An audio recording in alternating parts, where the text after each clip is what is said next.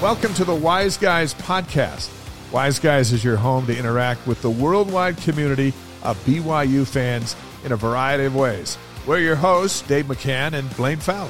What you're about to hear is the audio recording from our weekly live broadcast. We invite you to join us for the show live every week to chat with us and with other BYU fans. You can find the schedule and watch live at wiseguys.com. That's ysguys.com.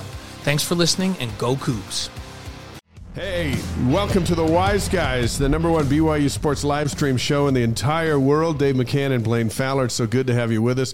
You wouldn't even think we're in January with so much stuff we have going on. I mean, we've got we've got three phenomenal guests on with us tonight, so um, it's going to be a great treat. Um, I love that our first guest is in studio with us. Yeah, yeah and First he's ready all, to go. I, I, love that he's still a Cougar, and, and I love that he's in studio with us. Um, ben Bywater is going to be here with us. Um, before we get into who we've got, though, make sure you follow us on YouTube. Um, we will put the link in the chat for all of this stuff, but hit the subscribe button. It's free. We're also live on Facebook, Twitch. Um, and your clearinghouse for everything that we do is ysguys.com. So go to ysguys.com and make sure you subscribe there because if you do that, you're going to get our weekly email. It's going to have highlights from the show, all of our past interviews. Um, including folks like Steve Young and Danny Ainge, Wally Joyner, uh, Marie Osmond, Jim Riford. I'm just throwing some off the top of my head right now. Um, but but great, great list of guests. And, uh, and, there's a great interview there with Kyle Van Noy, who's yes. a game away from the Super Bowl that you want to go to check out.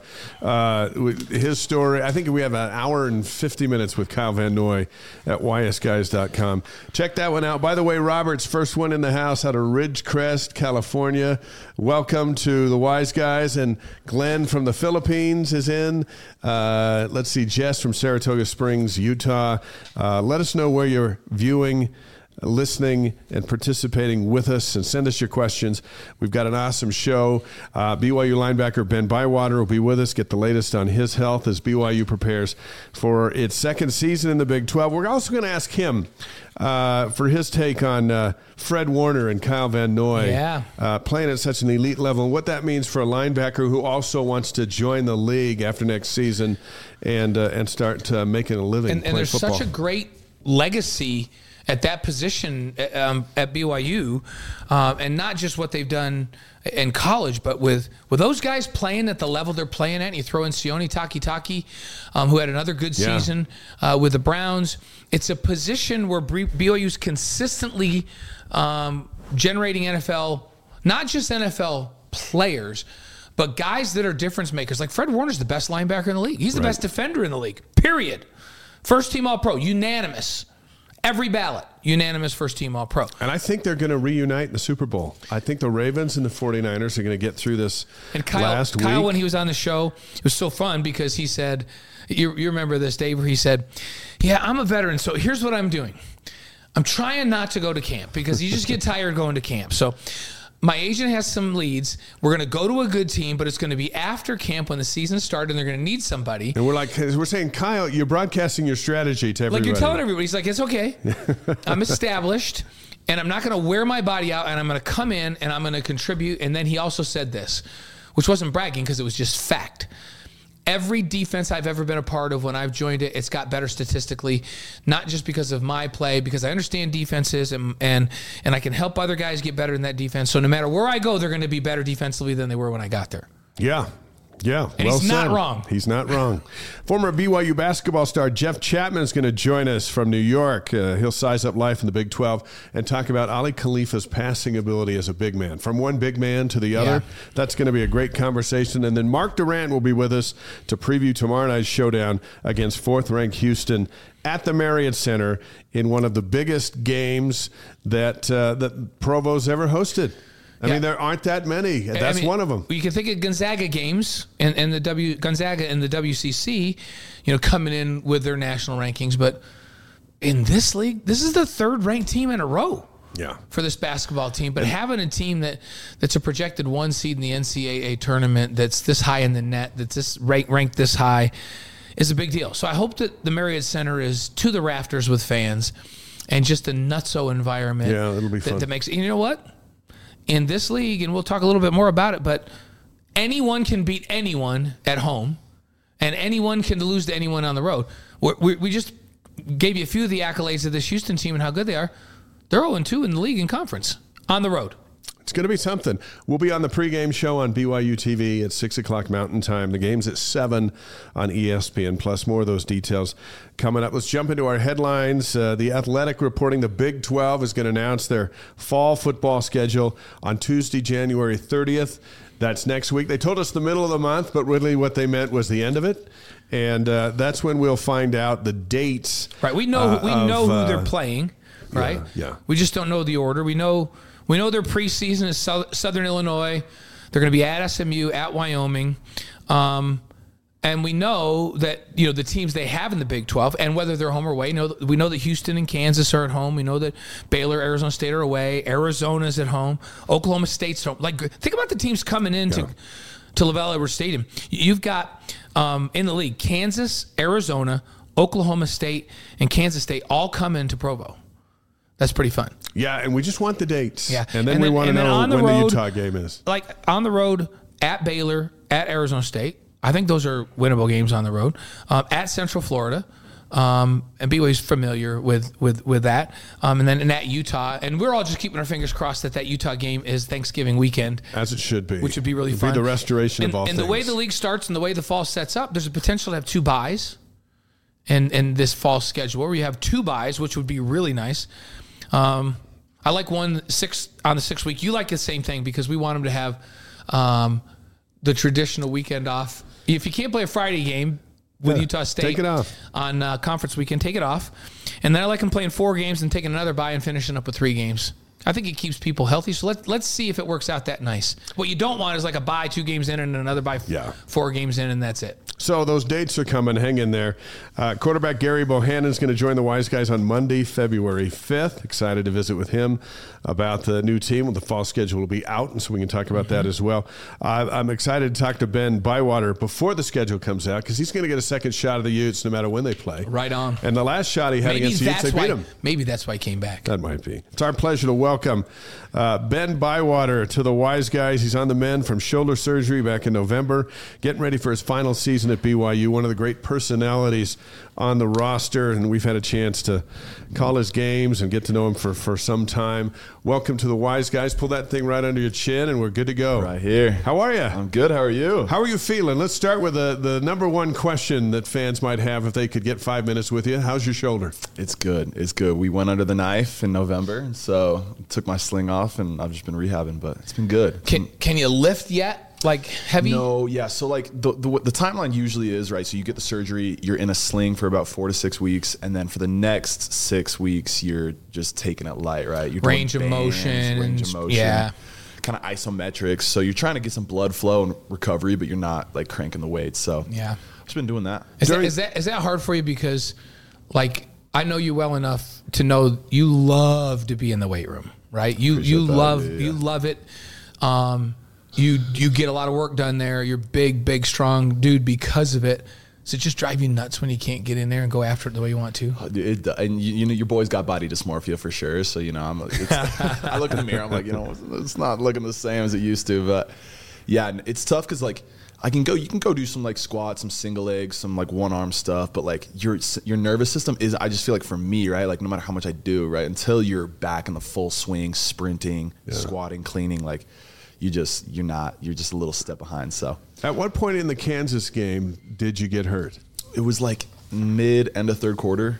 Just on a routine weird. hit It or what? Weird, yeah. So like, the funny thing is, the week prior, um, we were playing Arkansas. I kind of slipped off a tackle, and my shoulder like jolted, and I heard it like it kind of slipped out of place. And so, you know, it's I, I've done this unfortunately a few times. And so when it happened, I was like, okay, that's not right. So I got a little brace. You know, through the week, I was trying to keep it hush just because I didn't want on my you know uh, injury record. So, and then all of a sudden, bang. It just popped, like hit the guy, and uh, And you knew right away? exploded. It just felt like a 50 cal right to my shoulder, which Really? like I've, I've heard this other one too. Yeah. and It just was different. It's just, and so I like, I, I was obviously your first initial thought is, Hey, I'm going to go thug it out, play the rest of the year.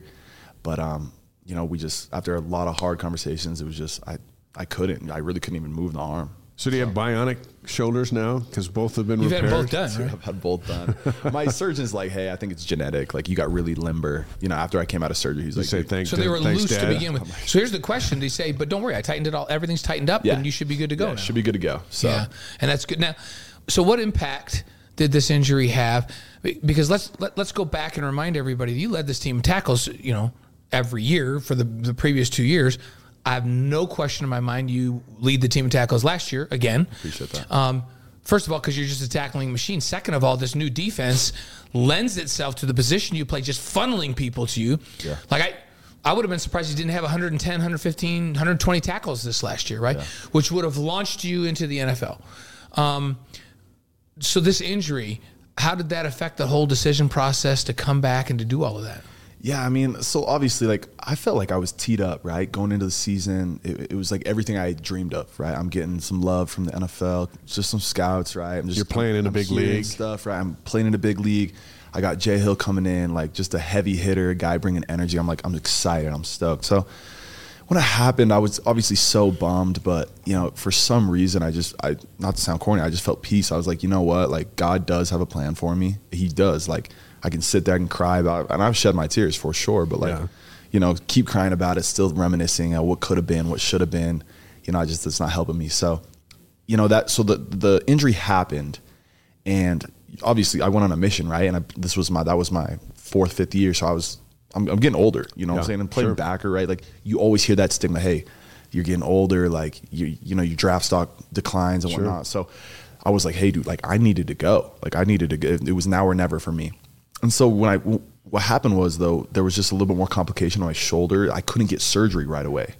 All the surgeons were like, "Hey, dude, like let's You need to prehab first. Like you take need to get some things the way they need to be before we go in there. Exactly. They didn't want to like just they wanted to mitigate the risk. I'm sorry, mitigate. Forgive, forgive me. They wanted to get the risk in my shoulder.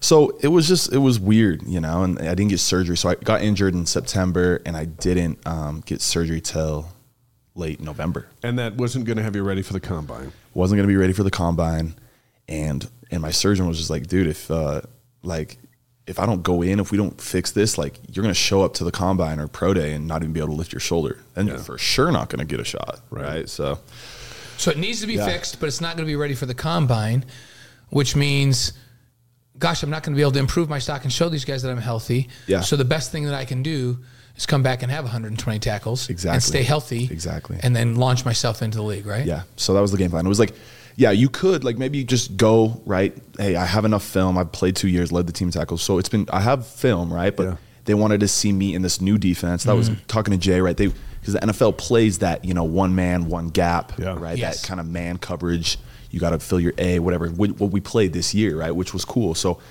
i didn't have a whole bunch of film in that defense and so for me it was it was just hey the smartest thing to do was be healthy kind of go out on your own terms and go take a go take a real shot you know so you didn't get married while all this was going on, right? I, I tried i tried there So Brian. because I have like te- I have like this is honestly good. I have like ten girls that tell me the whole reason you got hurt and have to come back is so that you can meet them so you can get married before you go. hey that is you know i let's manifest that Okay. Listen, uh, we've had Chase I have- Roberts on the I show. We, we can help out the best we can. I have I have several that have asked me about Ben, and I always talk and I always talk to Gavin first, Yeah. and, and he's like, "Oh, I 100 percent recommend Ben." yeah, I, so I love Gavin. That's a, BYU that's linebacker Ben Bywater's on the Wise Guys tonight, live on YouTube, Facebook, Twitch, and ysguys.com. We're all over the world as we always are on Tuesday, Monday nights. Used to be on Tuesdays. Yeah, have, Bywater, has Panama and and uh, the Philippines Singapore and, and- Singapore all checked in tonight. I hope. Bywater led the Cougars in tackles, as mentioned, in 21 and 22, preparing to lead the defense here in 24. What feedback? Now we that we just heard your plan. What feedback have you gotten from scouts, from the NFL scouts, on your to-do list for Yeah. this fall? You know, we, we know your doctor's list and your list, but those guys that are looking for linebackers, what do they want to see specifically from you? Yeah, I, that's a great question, and I always ask that. You know, whoever talking to them, I'm like, hey, how how can I just improve Yeah. my chances? Number one, obviously, they want to see you downhill, right? Like you can never be too physical, and so I got something I got to work on too. Like before, it was hey, we're we're just making tackles, so definitely play on their side of the line of scrimmage. And two is just run into the ball. You know, that's a big goal of mine is just run into the ball, and I think a lot of that too is run into the ball. Like it, I mean, when you're in the midseason and you're playing games, like it's hard on the body. You know, sprinting across the field. You Yeah. know, too, you're you're big, you're you know, banged up. So for me, it's just preparation now, get my body extremely right, extremely healthy, so that when it's game time, when it's time to go, I am, you know, hustling, chasing the ball down, running to the ball across the field. Yeah, because if you're not, Jay's going to have you out. Yeah. oh, oh, yeah, Jay, He's got Jay his lets own me know. standard, right? and and, and for spring ball, I would imagine, based on what you've told us, um, won't be cleared for full contact in spring ball, right? No, sir. But but this is enough time to rehab and get yourself looking like Hercules, like you usually look, right? You should be I ready to go you. full go by August, right? Yes, sir. That's the game plan. Good deal. Absolutely. Good deal. Early recruiting class uh, was all about the defense, some reinforcements coming in. Plus, you've got anchors like Tyler Batty, Jacob Robinson, Talan Alfrey, yourself.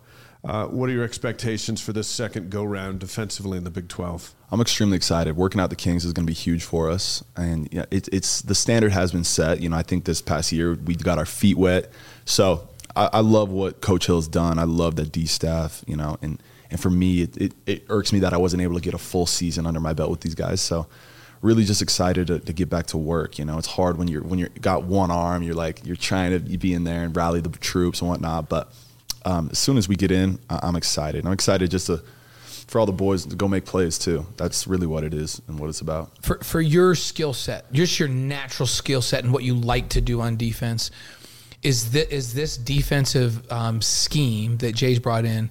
Is this a better fit for you? Do you, do you feel like this can um, highlight your skills better? Absolutely. It, that I love playing that Mac position. It, it's definitely different because I was used to playing the rover, which is like the boundaries, more of an outside backer. They're really tit for tat in this new defense, but it's different. That that Mac, you really they, they put a lot on your shoulders, and so you really got to come to play. You got to know what you're doing. You got to be able to command. And uh, what's nice though is they're always you're either blitzing, you're dropping back, like you're never just kind of hanging stagnant. So like Dave that. and I were talking. Uh, we kind of went through the early signing class and stocked up a lot on defense. They got some monsters up front, and I know that from your perspective, if you have dudes that require a double team every time off the ball, that frees you up to run to the ball. Um, were you exci- Were you as excited as we were when we saw some of these D linemen that they picked up? Absolutely. The, the the more the bigger those guys are, just the better it is for me. So I live with uh, my my roommate's John Nelson, and he Oh, kind of yeah. plays Oh, yeah. that three tech. So I'm like, hey, baby, like just let's let's go out to dinner. You know Yeah. what I'm saying? Just hey, put on a few more Well, and John, and John missed some time. Yeah, and, he and- did. And he was really one of our best inside guys. He can play inside and outside. Yeah. Um, people don't recognize because he just kind of quietly gets it done. How much when he was out, BYU missed him up Yeah. front. He's a that- workhorse. Yeah. I love that kid. I mean, he really works hard. Um, you know, he just doesn't talk too much. I mean, well, I know him really well, so obviously, like uh, he, with me, but understood. Like he's just a good, good dude, down to earth, and just gets the job done. As you stood uh, on the sideline and studied the rest of the Big 12 after Yeah. that Kansas game, uh, and you watched West Virginia kind of run freely, and Iowa State came and really surprised everyone by, by what they did. Um, was the Big 12 more difficult than you thought it was going to be as a unit? Um, and, and is that the marching order to get back for round two? Was just the physicality of it all, or what did you pick up? I think no, that, that's a great question. I think for what I saw personally was like you can't if you're playing these big games week in week out, like you can't kill yourself. Like you have to come to play. I feel like there's a few games you know that we could have won. Obviously, I think everybody knows that. It's like, dude, with these big with these big boys, like they're not going to give it to you. So it's like for us that extra level of discipline, locking in, like you, you can't you you got to come to play Saturdays. It's kind of what we're seeing with basketball. Yeah. It- you got to play two halves. Have to. Yeah, and ev- and every night is a challenge, right? So, so uh, hey, hey, BYU linebacker Ben Bywater's uh, on on with the wise guys tonight. Um, s- are you still 235, 6'3", 235, or are you a, oh, little under, or are you more? I weighed in at 231 this morning. But- 231. But, you will be 235 to 240 for fall, right? I, I had I had a tough winter. Your boy was your boy was putting everything in his mouth. Just, you know, so I had I had, to, I had to slim down a little bit. We'll we'll bulk back up. yeah, and ben, and ben, by the way, from Bountiful, Utah, so he's a, uh homegrown uh, in-state kid. Hol- Holladay boss. Oh, boss. Holladay! Why was we Holladay. saying The The boy Bountiful? Maxie, the Max Tooley's from Bountiful. Oh, that's right, Max. Is And What high love- school did you go to? I went to Olympus. Olympus. He went to Yeah, Bountiful. Olympus. That's He my went bad to- because I wrote Bountiful. Yeah, was No sweat. was uh, um, Was Coach Ly- was Mark Lyons at Olympus? At the- Mark Lance was, So but when before you- my time. Before you. Yes, sir. Yeah. So Yes, Mark, sir. longtime radio Holladay. guy. Yeah. Yeah. so Holladay. Holladay, that's where my wife's family's like from Holladay. Really? You know that big rock right by the freeway? Yeah, up yeah, in- uh, people Suicide call- Rock? That used to be Grandpa's Rock. Really? He finally sold it because the liability was too much because everybody was climbing it and putting graffiti and stuff Yeah, on yeah, it. yeah. But So Guatemala City, Guatemala. Right, is sir. that's where the, that mission That- is where you where- went, right? Yes, you still got your Spanish? Claro que sí. Okay, Oh. so so share with us how you might introduce you and your companion to Blaine and I on the street. Yeah. Oh, okay. Um, ¿Qué tal? Soy Benjamín, or soy Elder Bywater. Él es mi compañero, Blaine. Estamos aquí para compartir un mensaje. Nice. Probably doesn't probably doesn't come out you how it used to, but hey, you know, I've, I still dabble. Did you take Spanish at BYU after? Uh, yeah, I just took that little. Um, you you can just take a test and then test out. Yeah, But keep doing that. That if we uh, if we had a Cabo trip together, I could get us around. All right? Okay. I could get the boys around. So That's awesome. we take so my son-in-law Dallas Lloyd served in um, down South America. Okay. So so he's good. So we love taking him anywhere in the Caribbean or down to Mexico or wherever. Yeah. We have we have the Philippines. Um, we uh, so we have that Tagalog covered. We got Spanish covered. We got French covered. We got German covered. We got Gavin covering Cambodian. It Okay, comes in, Gavin. It comes in handy. He went on to cruise Long ships. Beach, spoke He went to Long Really? Beach, but it comes in handy on cruise ships, believe it or not.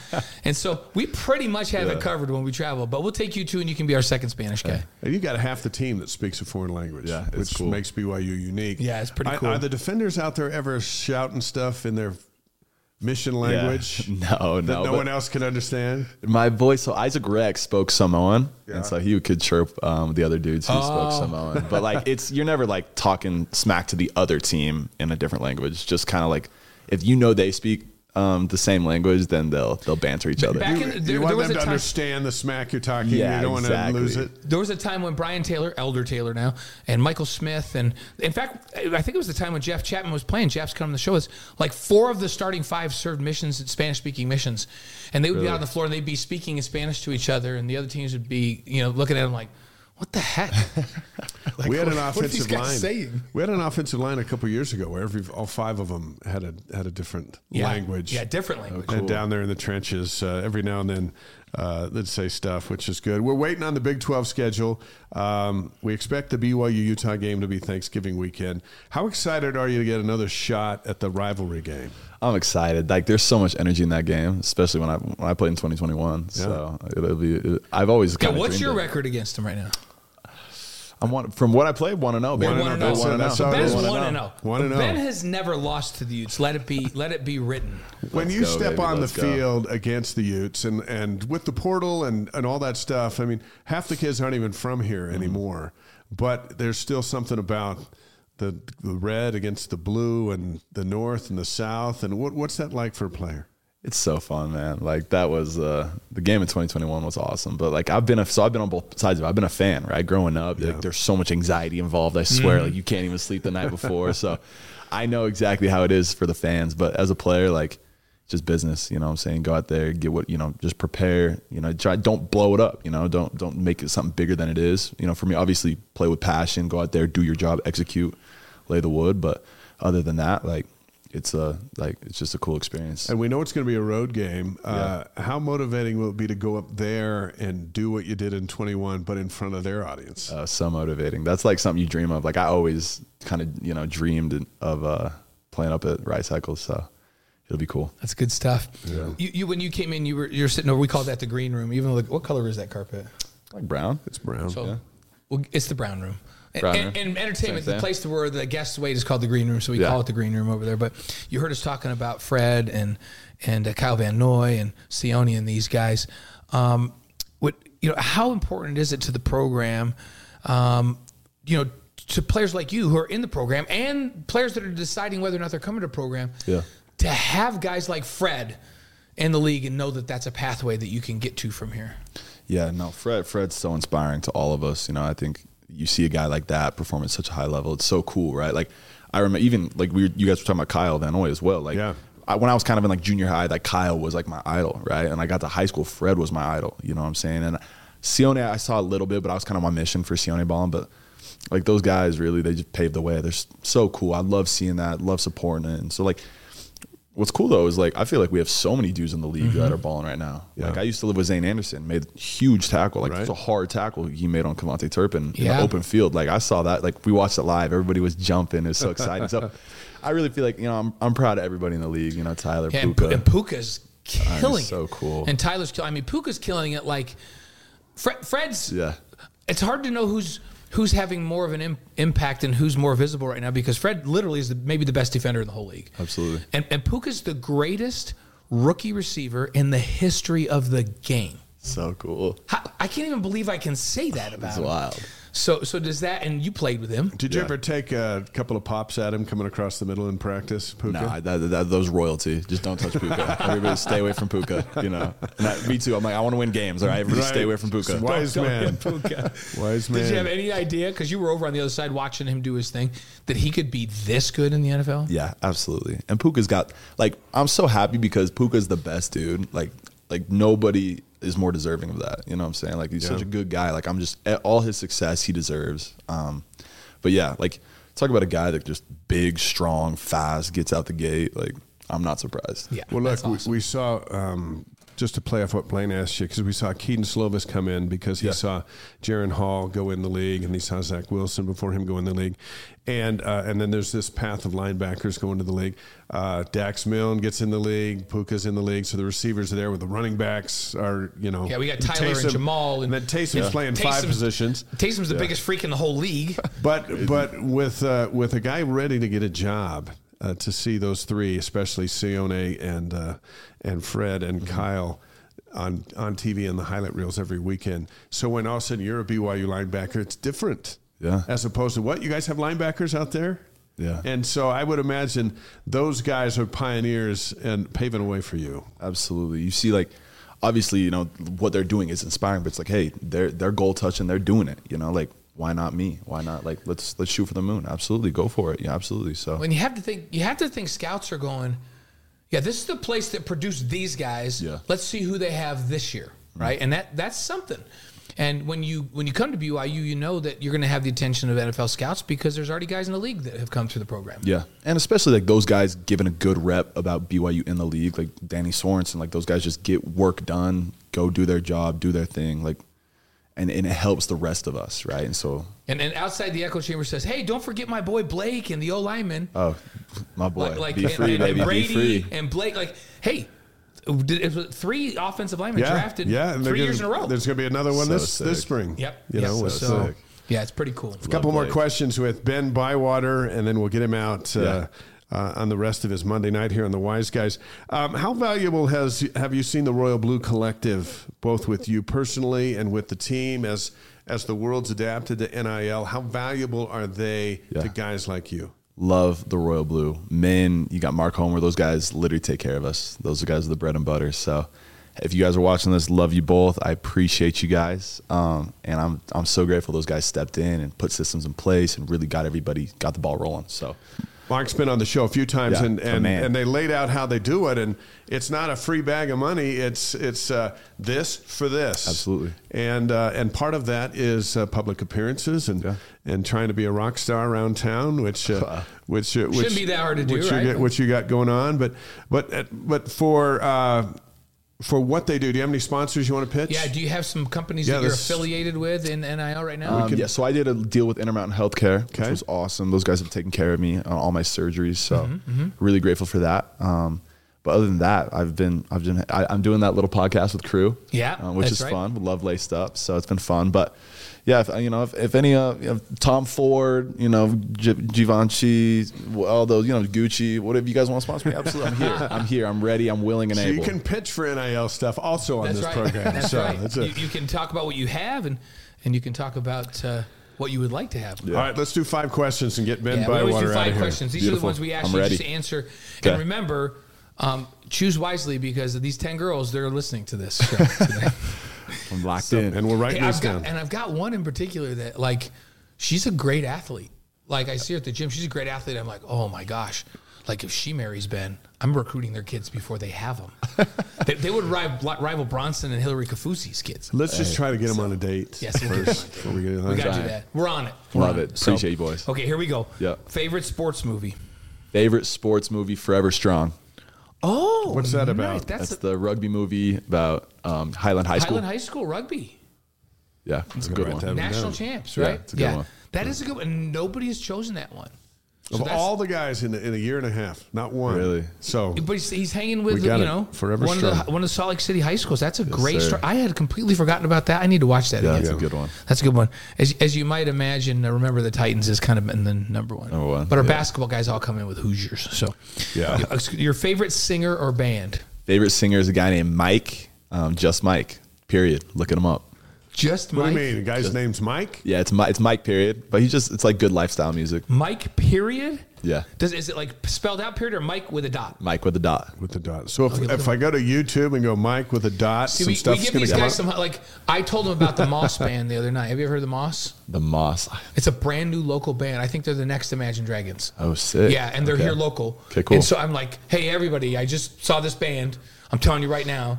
And so you're telling us, like, so so the Moss we told you about. Now the other new band that is Mike. is Mike. Period. I got a funny story actually. So when I was like in seventh grade, um, Imagine Dragons was downtown in like some little tiny venue in Salt Lake. Yeah. But the opener was a kid who went to my high school who was a few years older than me. He Oh, opened wow. for Imagine Dragons. This is like this is like 2012, right? 2013. Okay. So we go. We're, I'm just going to support this dude. I'm with my sister. I had class. It was like a Tuesday night. I had class the next day. I'm like, I'm all grumpy. I'm mad because it's getting late and I have stuff to like turn in. So we leave before Imagine Dragons comes out, and like literally two months later, they blow up. They're worldwide. I'm like, Yeah. you know, It was what? right there. Hey, I mean, patience like- is a Right virtue. The Imagine Dragons, um, Neon Trees. We've had you know a couple a couple of the members of Neon Members of it, Trees on. There have been some big bands that kind of found themselves here Yeah. In Killers. Provo. The Killers, Killers have are, some have some ties ties here. We've had we've had some interactions with Dan Reynolds from Imagine Dragons over the years. It'd be great if ACDC had a tie to Provo. yeah, because that's his band. But they don't. ACDC's They his. don't. Yeah, Dang it. That's they're his. just- so, hey, so, so, Mike, uh, Mike Period. I can't wait to check that one out. Now look, if we ask you like s- eight months from now who your favorite band is, and you say Steve period, we're going to know that there is no Mike period. and no, I'm just looking giving him us up. names. I'm looking Look up up Mike Mike We're looking that up. Yeah. All right. Our, our, our uh, people in the chat, you guys can Google Mike Period. Tell us if it's any good. So, okay, here we go. Favorite breakfast cereal. Favorite breakfast cereal would have to be Krave. What is Krave? Krave with a K. Krave. That's got like There we uh, go.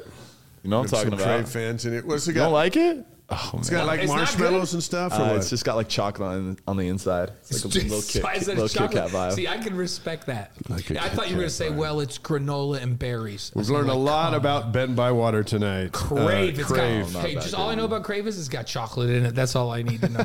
Okay. Your, your favorite um, defensive touchdown?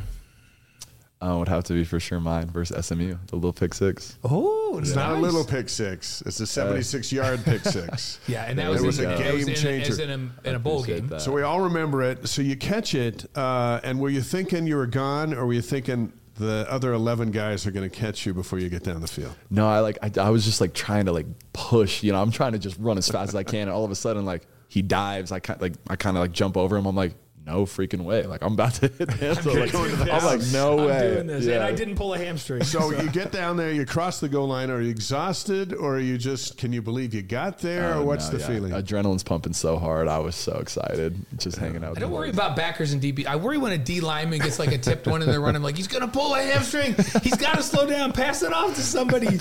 Help this guy. Did you have any defensive touchdowns at Olympus, or is this number one? I didn't. so this is it. Yeah, this is it. Okay, so a couple this year. Or Couple this year to I need to yeah, we that. got to run it back. 110 plus tackles and a couple of pick sixes. If you're ever Amen. going to just have one, have it be in a bowl game so Yes. your kids can see it for years to come. Except for this sir. year, it'll be in uh, New Year's Six Bowl. Yeah, So absolutely. favorite favorite last question. Yeah. Favorite thing about Kalani Sitake. My favorite thing about Kalani Sitake is his his personal relationship with me. I, I really feel like every time I go into his office, he like he knows what's going on in my life. You know, he relates to me. He tells me about stories about his life. You know, and so like, man, like some of those moments have been the most special moments for me. So, I'm, I'm grateful for him. Yeah, that's awesome. Ben Bywater, we will see you uh, at spring practice, standing next to us. Yes, sir. Yeah. But full go You go can in break it down August. for us when we come. and you know, the season starts in August, so it's got to be, uh, you know, Southern Illinois. You'll be on the field. Yeah, we're locked and loaded that game. So, Okay, all right. Thank you for Hey, coming. appreciate you. deal. Appreciate Ben you. Bywater, Thank BYU you. linebacker, and uh, And, we, again, and we've been joking with one him, of the best personalities on the team. We've been joking with Bayant. I'm going to find him the best one. Yeah, we're going to follow up All on it takes that. is one, people. All it takes, All it is, takes is one. one. there we go. All right. Appreciate you guys. Thank you, Ben. Thank you. Ben. Outstanding. And BYU, again, that schedule a week from Tuesday, and we'll break it down here on the Wise Guys. What a uh, what a great representative of of everything BYU is. Yes. Ben Bywater. Yeah, Ben's one of my favorites, and you know, Ben in the weight room when Ben's in the weight room when he's healthy, and it's actually a little bit scary how much waste or how much weight he can hoist around. Yeah, good stuff. Um, Very, Good very stuff. powerful, explosive athlete, and and he and here's the thing: he was on the pathway. Um, I'm convinced if he stays healthy, he leads the team in tackles again in this new defense. Probably eclipses what he'd done in the previous two years, and he's drafted and he goes and plays. And so I, love his mentality that. No, something's in store for me. That God has something in store for him and has a plan. He's supposed to be back here this year, and uh, I hope something special happens to him. Yeah, we're that, glad that he's he has a great year and and, and he gets to, to live out that dream to be in the NFL and follow footsteps of Fred and these guys. Our next guest is a former Cougar who led BYU basketball to its highest national ranking in program history, number three, after a 17 0 start to the 1987 88 season. Our pleasure to welcome Jeff Chatman to the Wise Guys via Zoom from the great state of New York. Jeff, welcome to the show.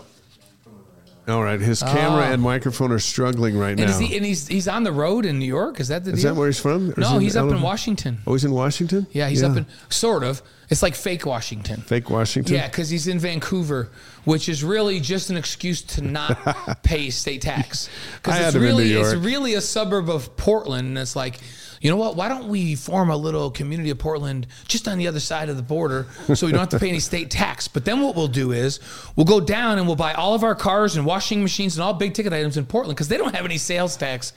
So it's really just it's a fake Washington town. All right. Well, while we're working that out, let me tell you, BYU basketball, fourteen and four, two and three in the Big Twelve. I swear I had him from New York. I don't know what I was thinking. Yeah, yeah. Well, uh, no, and he, remember, Jeff grew up in, in Munford, Alabama. Yeah, yeah. I've been there. When he comes out, we're going to talk about the time I went to Munford. So, National ranking for BYU is number 21 in the AP Top 25. They're number five in the net, number 10 in the KenPom. And Joe Lunardi still has them as a five seed for the NCAA tournament. And all of this after a disappointing Saturday at Texas Tech. that isn't it amazing the difference between leagues? Like if if they'd lost a couple games in the WCC, they would never be back on the radar again. We'd be we'd be saying, man, they're gonna have to go on a streak to even get into the NCAA tournament, and they've lost some games because you know what? It's expected that you lose games uh, in uh, on the road in this league. Can you guys hear so me? Good. Yeah, there, There he he is. is. Hey, Jeff, good good to have you here on the Wise Guys. Are you in the office up in I? I was telling everybody that Vancouver is really a fake Washington City. It, it, it's a suburb of Portland that just made itself up so they didn't have to pay state taxes. I'm right, am I? Am I not? Uh, um, Dave, don't you know I'm a country boy? Yeah, I had that all wrong. New York? I had you from upstate New York. That's where Blaine's from. For whatever reason, I He know, I- he knows that you will go camping Cross with the like you like to go camping with me and stuff. So he thought you must be from New York, right? That's what he thought. I'm not tough like Blaine. Those New York boys are tough. I'm just a soft country boy. Hey, look, let's go back to February 6, 1988. BYU's number three in the AP Top 25. Number one, Arizona. Number two, UNLV had already lost. The Cougars, all they had to do was beat UAB in your home state of Alabama, and the program would reach number one in the polls for the first time. But the Blazers had other plans. They put a good game together and beat you 102 to 83. But I'm, the reason I bring that up is you still remember the swing of emotions from that weekend, and what did you learn from all that? yeah, I, I learned that people never forget that. I'm trying to forget it. Once I forget it, people continue to bring it up. Well, we're bringing it up tonight. So, what was that? What were those emotions like? it, it was horrible. Um, my mom and my my mom's dad and my father's dad had never seen me play basketball before, not even in the Pee Wee League, JV. I mean, um, junior high, nothing. That was the first time my granddad, two both my grandfathers saw me play live, and we laid an egg. Oh, It and here it gets worse. So, my ahead. high school girl, my high school girlfriend was a basketball player on UAB, and she was dating a um, guy on the team. and he was just an average player, but he lit us up. Oh no! And I was the one guarding him. He destroyed me. It Oh, there's no. there's so many horrible memories from that night, and people continue to bring it up. Would you guys please just let it die? Okay, that's it. That's the last time we're ever going to say anything about. I didn't realize the depth Yeah, of we- the former girlfriend, the boyfriend oh, lighting Oh, you up. the you pain had to is like- still I real. didn't, man, that is that's heavy, brother. I didn't know that was that, that was that big of a deal. Yeah, there's more things too, but I I am trying to forget. Hey, let, let's. That was a loaded team, though. When when we, I think back about that team and the talent in that team. You got you got you there, which I call the when when Jeff would catch that ball uh, on the short corner. Um, it- he would just turn over that shoulder and unstoppable. Unless they doubled him on the catch, it was going down. It was going down like no nobody I've ever seen with that kind of consistency. You got Michael Smith who could score on anybody, NBA or otherwise, right? You, you got Nate Call who was uh just a floor general and and did such a great job of getting you guys into everything. Brian Taylor with his length and confidence and shooting the deep ball and and his creativity with passing. Um, Andy Toolson who could shoot lights out. Marty Haws. I remember when Pittsburgh comes into the Marriott Center, ranked number like two in the country, and they were gonna they were gonna um, full court trap you all game long. You just throw it to Marty, and they couldn't trap him all night long. He just dribbled past every Correct. Uh, so one of the fastest, most explosive guys ever, Gary Trost, who's a big guy that could st- score. I mean, think about the weapons on that team. Uh, That was unbelievable. How was that to play with that group of talent? It, it was uh, wonderful. The best thing about that team was that all of the guys on the team were just outstanding people. Um, Nate Call, great guy. Marty Haws, great guy. Michael Smith, wonderful guy. Jim Yusuf, you forgot Jim Yeah, Yusuf. Usevitch, another Yeah. big with really skilled. Yes, just a salt of the earth type of people. A- Andy Toolson, um, my my goodness, the the quality of the people were there, and but they could play basketball. They were great. They were great people, but they were great basketball players as well. That's what I remember the most. Jeff, on our live stream tonight, Linda Murray says, Hey, Jeff, glad it's on the show. Could you say hi for me? We've been friends since we were both freshmen. He knows I'm his biggest fan except for his family. So Linda says hi to the great Jeff Chatman. Linda, thank you very much. As old as I am now, that really helps me hearing things like that still. So thank you very much. What I'm impressed with, uh, Jeff, is you just mentioned all the players that were on that team, and you finished with 1,824 points, which is still sixth best in school history. How did you get the ball enough to get all those points with all those gunners out there? where luckily um, Haws and um, Call were great, great passers. They were pass first guys. So we had a a uh, fast break uh, that we call early, and uh, we would get the rebound and get it to Haws or to Call, and then whoever was the number two, if it was Taylor or Toolson, would get on the wing. And then they would pass it down to the wing. And then I would go down the opposite side and then I would come across the lane and they would throw it to me every time. And if they couldn't get it to me, uh, Smitty was always taking the ball out of bounds and he would throw it in and then he would trail. If they couldn't get it to me, they would pass it back to him at the top of the key and he could hit that trail three. I remember playing down to um, playing down in Pauley Pavilion against UCLA Yes. our senior year. And uh, I remember Walt Hazzard was the coach, and he came over to talk to the team and to uh, Coach Andersen and and our, head coach and said that you know uh, Coach Wooden is going to be here. So we were all excited to play in front of Coach Wooden. And I remember we were running early uh, in the game. They threw it into me. I scored a couple of times, but then they threw it into me. They tried to throw it into me, but I was double. They swung it back, and Smitty was just coming across, and he caught it in stride. I can remember Walt Hazzard yelling, "Oh blank!" right when the right when he hit the bottom of the net, he didn't even come close to hitting the rim. Boom! And and we just it, we, it was so exciting to beat them down there. But that I'll never forget that him saying that right when Smitty was shooting it in. That's awesome. See now.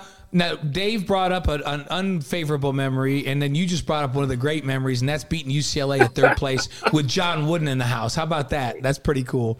Hey, let's that go. that let's- was that was a highlight. You know, we watched watched those guys when we were little um, play and win all those championships. So it was a thrill for all of us. Here's what another coach said. Going back to the UAB Yes. game, uh, and then we'll leave What? it. Yeah, I know. Dave, we're, we're this going is back. good. Dave! Jeff, this is good. I thought we were friends, And Dave. we're friends. You know that. A, ga- a day after the game, Gene Bartow said, "quote about your team.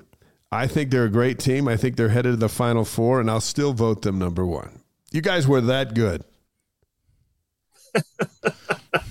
So even in a loss, there's a good memory. Unless from he's UAB. lying, Jeff. So- you guys were that Hey, good. I, I wanted you j- just quick, like it wasn't just about basketball when you were there. You had, you had an incredible experience at BYU. You and I talk about it all the time about our experience. When you come down and, and stay with us, and, and, and you and I just get to mm-hmm. reminisce about going camping back when we were in school and some of the some of the fun things we did. By the way, he says he's a country guy. I'm the New York kid. He comes from Alabama. And I'm the first guy that ever took him camping and fishing.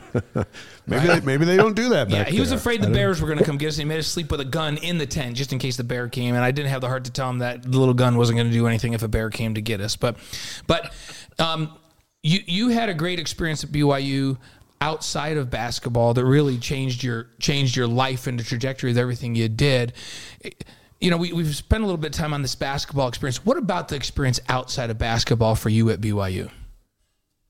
Uh, you know, before when I got the scholarship to BYU, and uh, people started to find out in the area, Alabama area, uh, some positive, most of it was negative. Um, they kept telling me, you know, how the uh, Mormon Church was a cult and how they worship Joseph Smith. They're not Christians and they're polygamists and all this negative stuff and and I just knew I was supposed to go there. You know, I wasn't sure about all those things they were telling me, but I knew I was supposed to be there. And when I got there and saw the quality of people, I I couldn't believe it. The people were so nice, they were so friendly, they were so giving, they were just trying to help. And I I the relationships I built there have just been unbelievable. All the things that they said about BYU and the church were untrue. And I, I remember when I got baptized, um, my mom and dad found out and they were very angry because my mom and dad are, were are really big time Southern Baptists and really high up in our church. So they didn't like it at all. But uh, as my dad and I visited, he visited with um, with me and some of the members of the church when he would come visit. I remember him telling me that one of the guys in the community was bad mouthing uh, the church. And my dad said, wait a minute, I've seen these people. Their church may not be true, but those are the best people I've ever met. I So- love it. My dad came around. That's a classic That's story. awesome. And of course, you met your amazing wife, Leah, and and uh, and all of that while you were there, right? Yeah, um, Leah, Leah, Leah is descended from Mormon royalty. Oh, you you have you have me coming you know coming there not a member and leah leah's great great or great three great grandfathers charles w penrose wow. so it was an int- it, you know how opposites attract yes. you know you have me a have me a heathen marrying this this this big time descendant uh, pioneer stock woman so See, Jeff and I used to compare notes on this, like, because our wives. So, so Leah has a great history with, with ancestors that walked across the plains, and my wife, Yes. my wife is a great, great, great. I don't know how many greats, like four greats. Her grandfather is Hyrum Smith, and these two Wow. purebreds married a couple of mongrels, and so Jeff and I would have to hang together because because we're the last thing from a purebred. So and, and what what does that tell you about them and what does that tell you about us yeah, yeah. It tells me that you both Who are lucky. Who got, who got the better end of the stick on that? Oh, we we hey. I think Let everyone wins. we- everyone we, wins We here. outkicked our coverage so far. Like I was just talking to Brenda last night, and she was asking me how I tricked her into all of this. Like I just, I don't know what I did, but I was very clever back then. And Jeff may have been more clever than me. I have to say that. So Former Cougar Jeff Chatman's on the Wise Guys tonight, live on YouTube, Facebook, Twitch, and wiseguys.com. Played in 122 games, 64 starts at BYU, averaged 15 points and six rebounds. His senior season, it was 19 and a half points a game and seven rebounds during that special year. Let's bring in Mark Durrant, uh, BYU radio basketball analyst, and, and have him sit in with these final questions with you, Jeff. Uh, from one big man to another, what do you think of Aly Khalifa's ability to pass the basketball? Is that for me? yeah, yeah for you, Jeff. So so Jordan and I, my son Jordan, we were watching the Texas Tech game. And we and we watched him and and Jordan, you know who he compared him to? Who, what pro player did did Jordan, my son, compare him to? Current or because I I was thinking Sabonis. Like I'm talking about old Sabonis though, not the new Sabonis. No, no, he's playing. He's playing right now. Current. Uh, um, the big dude for the Nuggets, J- Jokic. Yes, Jokic. Yeah. Jordan said Jokic. And I was like, really? Wow. He, and he said, and he said, watch. And he made some moves, and they're unorthodox, just like Jokic. And I said, you were right. And you know, he had a stretch where he kind of took the game over yeah. there for a second, and then they made the adjustment. And I was like, wow, we were thoroughly impressed. Yeah, it's interesting, you know, and, and we, we just we just brought our good friend uh, Mark Durrant in here hey, with Jeff. us and uh, he's, he's, he's right here, right next to me, Jeff. But um, he's uh, he's joined our panel of he's, questionnaires. He's, yeah, he's in here. He's, he can ask oh, questions. Oh man, I got ask, some good ones we're for Jeff. Mark too, but well, no, I got to ask Mark a question first. Oh, all right, I, go ahead. I'll make this comment about Aly, but what we have to remember about him is he had a non-weight bearing injury this summer, and he came into camp. I don't know, maybe 35 or 40 pounds overweight. And, and I was sitting next to Danny Ainge, and I said, I don't think this dude can make it three times up and down the floor. And Danny said, wait till you see him pass the ball. He says he has a court vision and an understanding of a game that's as good as anybody I've ever seen in the game. So he's he's got to drop some weight. Yes, I agree with you, Blaine. But wait till you see this kid pass the ball. I was like, yeah, right. He's just a big fat guy. So I, he's I bet he's lost thirty pounds. He probably still needs to go another ten or fifteen.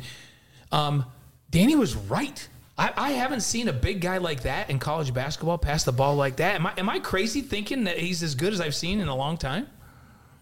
Well, if Danny Ainge says it, you can take it to the bank. Yeah, that guy is a that guy is a basketball savant. Uh, you know, I was there, uh, Blaine, when you asked him that. That's question. right. You were sitting right next yeah. to me. We went to practice. Yeah, yeah we Dave there. was there too. Yeah. Dave was right there, and I was you, when I love sitting down with Danny Ainge and just talking basketball. Yeah, that guy is a savant and he he know he's forgotten more about basketball than most people in this world know.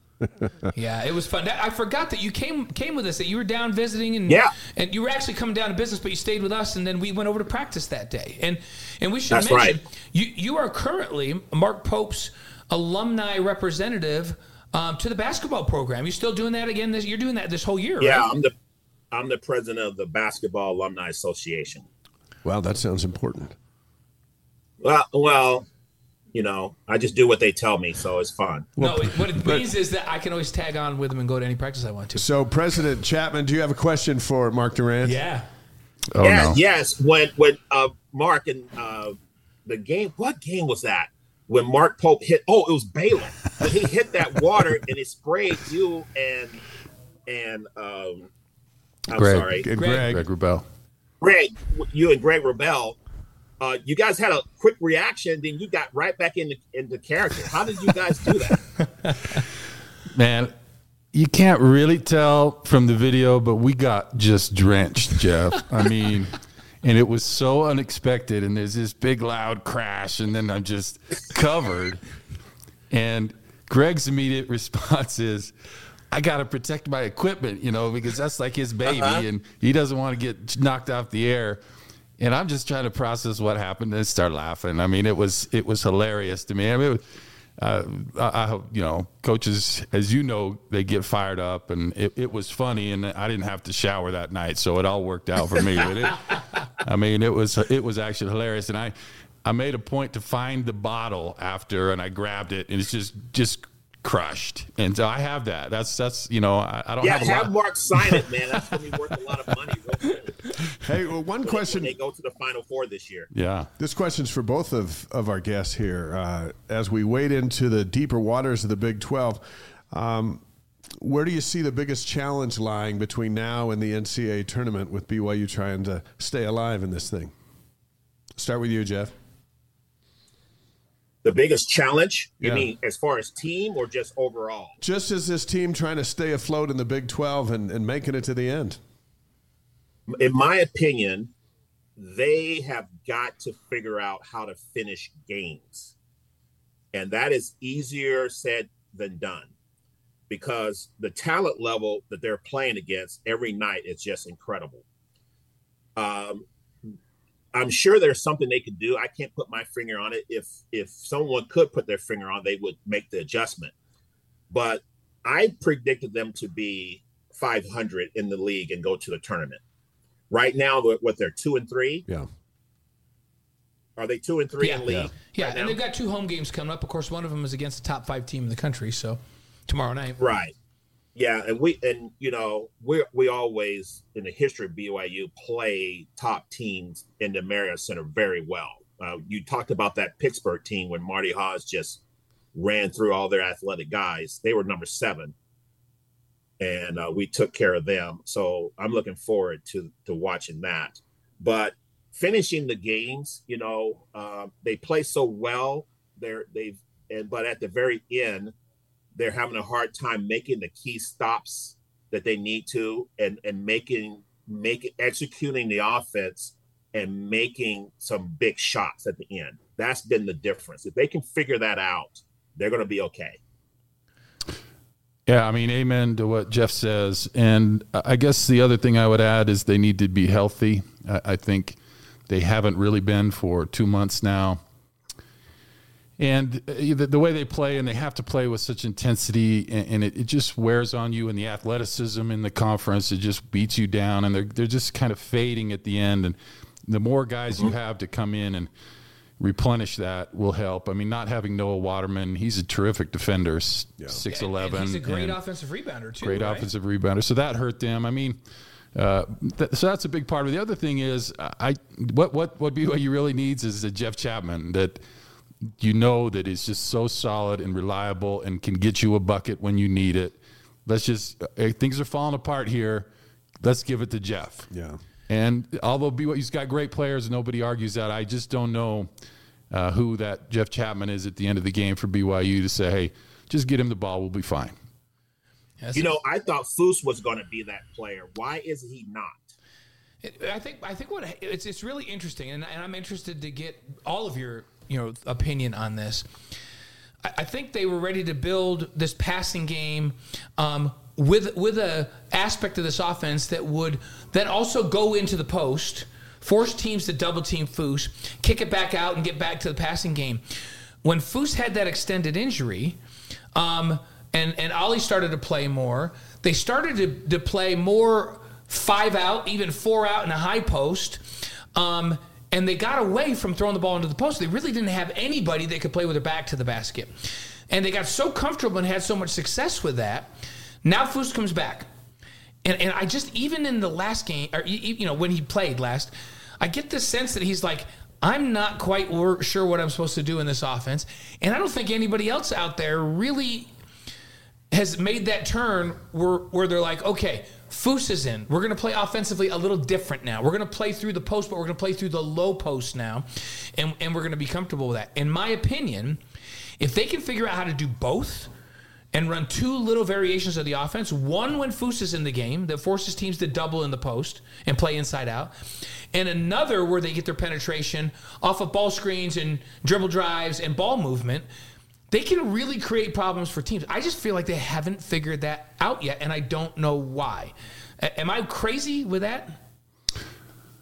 Well, I mean, Jeff could kind of speak, you know, as a big man. I think uh, if if I was BYU, I would uh, I would deputize Jeff Chatman in the offseason and say, "You're a coach for two weeks. Pay Jeff whatever exorbitant amount of money he would demand." And say, I, I start I start at seven figures. Yeah, we figured you would. go and work with Fousseyni uh, for two weeks because Jeff is as good as anybody. And, and you have these resources, great players. And man, if I could have spent oh, two weeks with Jeff Chatman, just pick his brain and see how he did things. Anyway, that's beside the point. But Fus was injured before the season, so he didn't get to practice as much as I'm sure he'd like. And then he was has been injured for six weeks. And I think really for the first time in this last game, he was moving like he wasn't worried about injuring himself again. So it's hard to hmm. implement all those things that you're talking about, Blaine, which I agree with. I mean, I'd love to see a, an offense where Foose and Aly Khalifa were on the floor at the same time. Yeah, how about but that play high low? Oh, good it- point. Oh man, but it, it's just been tough to get him uh, enough minutes and get everyone comfortable with that. Now it's hard to do that because your every game is so intense. Every possession possession's matters, yeah. critical. See, it's hard to experiment at this point in the season. Yeah, that- that is. T- I th- I was th- Ben when he just said have them both on the floor. Imagine Aly uh, Mm-hmm. up top, and then Foose down low, and you're feeding you're feeding Foose from straight down the barrel from the top of the key, and it's so hard for defenses to adjust and decide which is the weak side and who's supposed to help, and it's just so much easier to feed the post there. And we know Aly could do it.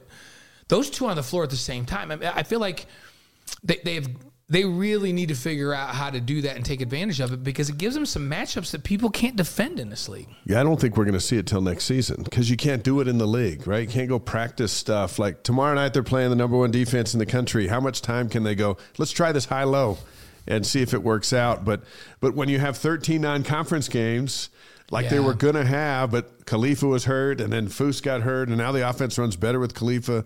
That, that it might just take.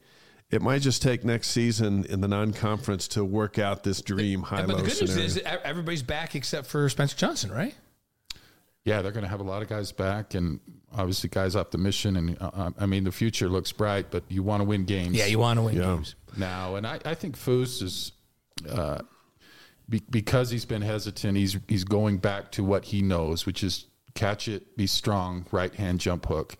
And before the injury, he was really starting to develop into a Jeff Chatman type game. I mean, I, if I see Foose and if he turned and faced and hit a little ten foot jumper, turned to the baseline, which I, I still have dreams about Jeff Chatman turning baseline. and hit. It's I mean, funny if he because could it- learn that type of shot, he could be. He's already unstoppable, but man, he, I mean, you see it. When Jeff came to practice that day, Mark, um, we were talking about Foose, and uh, Foose got a ball down on the low block, but it was actually the low block extended. It was probably a short corner, and he caught the ball. And Jeff said, "Why didn't he just turn baseline and shoot a jumper right there? Like, why didn't he do that?" And and I was thinking, because Jeff he can't do what you did yet. Like somebody needs to teach him that, right? Because because Jeff would have. He would he would been he would have known what he was going to do before that pass came in, and known if the defense was coming from, I was just going to turn baseline, and they couldn't they couldn't stop it. But Foose hasn't doesn't have that skill set yet. Jeff, let's talk about Houston tomorrow night. They come in number four in the country, number one in the net, one of the better defensive teams across the board in the in the nation. You mentioned the home floor is always an advantage for BYU in these big games. What are the keys tomorrow for Mark Pope to get a win uh, against these Houston Cougars? I was at the San Diego State game, and San Diego State plays a similar kind of defense uh, like Houston. I think Houston has more talented players, though. You know, I'm not going to say San Diego State's Houston, but they played kind of the same. And the biggest thing BYU had to do was they had to handle that pressure. And I thought they did a really good job. So, number one, they got to handle the pressure, they got to handle the press. Um, and and limit their turnovers. You can't turn it over. You can't give them easy baskets for dunks. You can't get get them going that way. And then, just like what we've talked about, they have got to at the end of games, at when they're wore out, they have to figure out how they can execute and score, and also execute on defense and get stops, get consecutive stops. Um, if things start to go bad at the end of the game, they got to figure out a way to stop the bleeding immediately.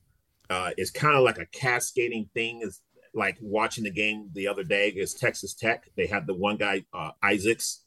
Um, uh, he got hot, and then and then they couldn't score on the other end. It was just it was just a cascading thing, and they just got to limit that.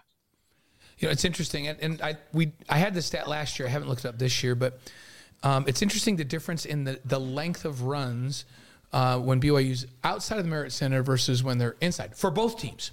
So when BYU has a run, you know, like the average run was like 8 0 at home, but on the road, um, it was like 5.5 or something like that. And, and I would think it's even more exaggerated this year. And it's the same for other teams.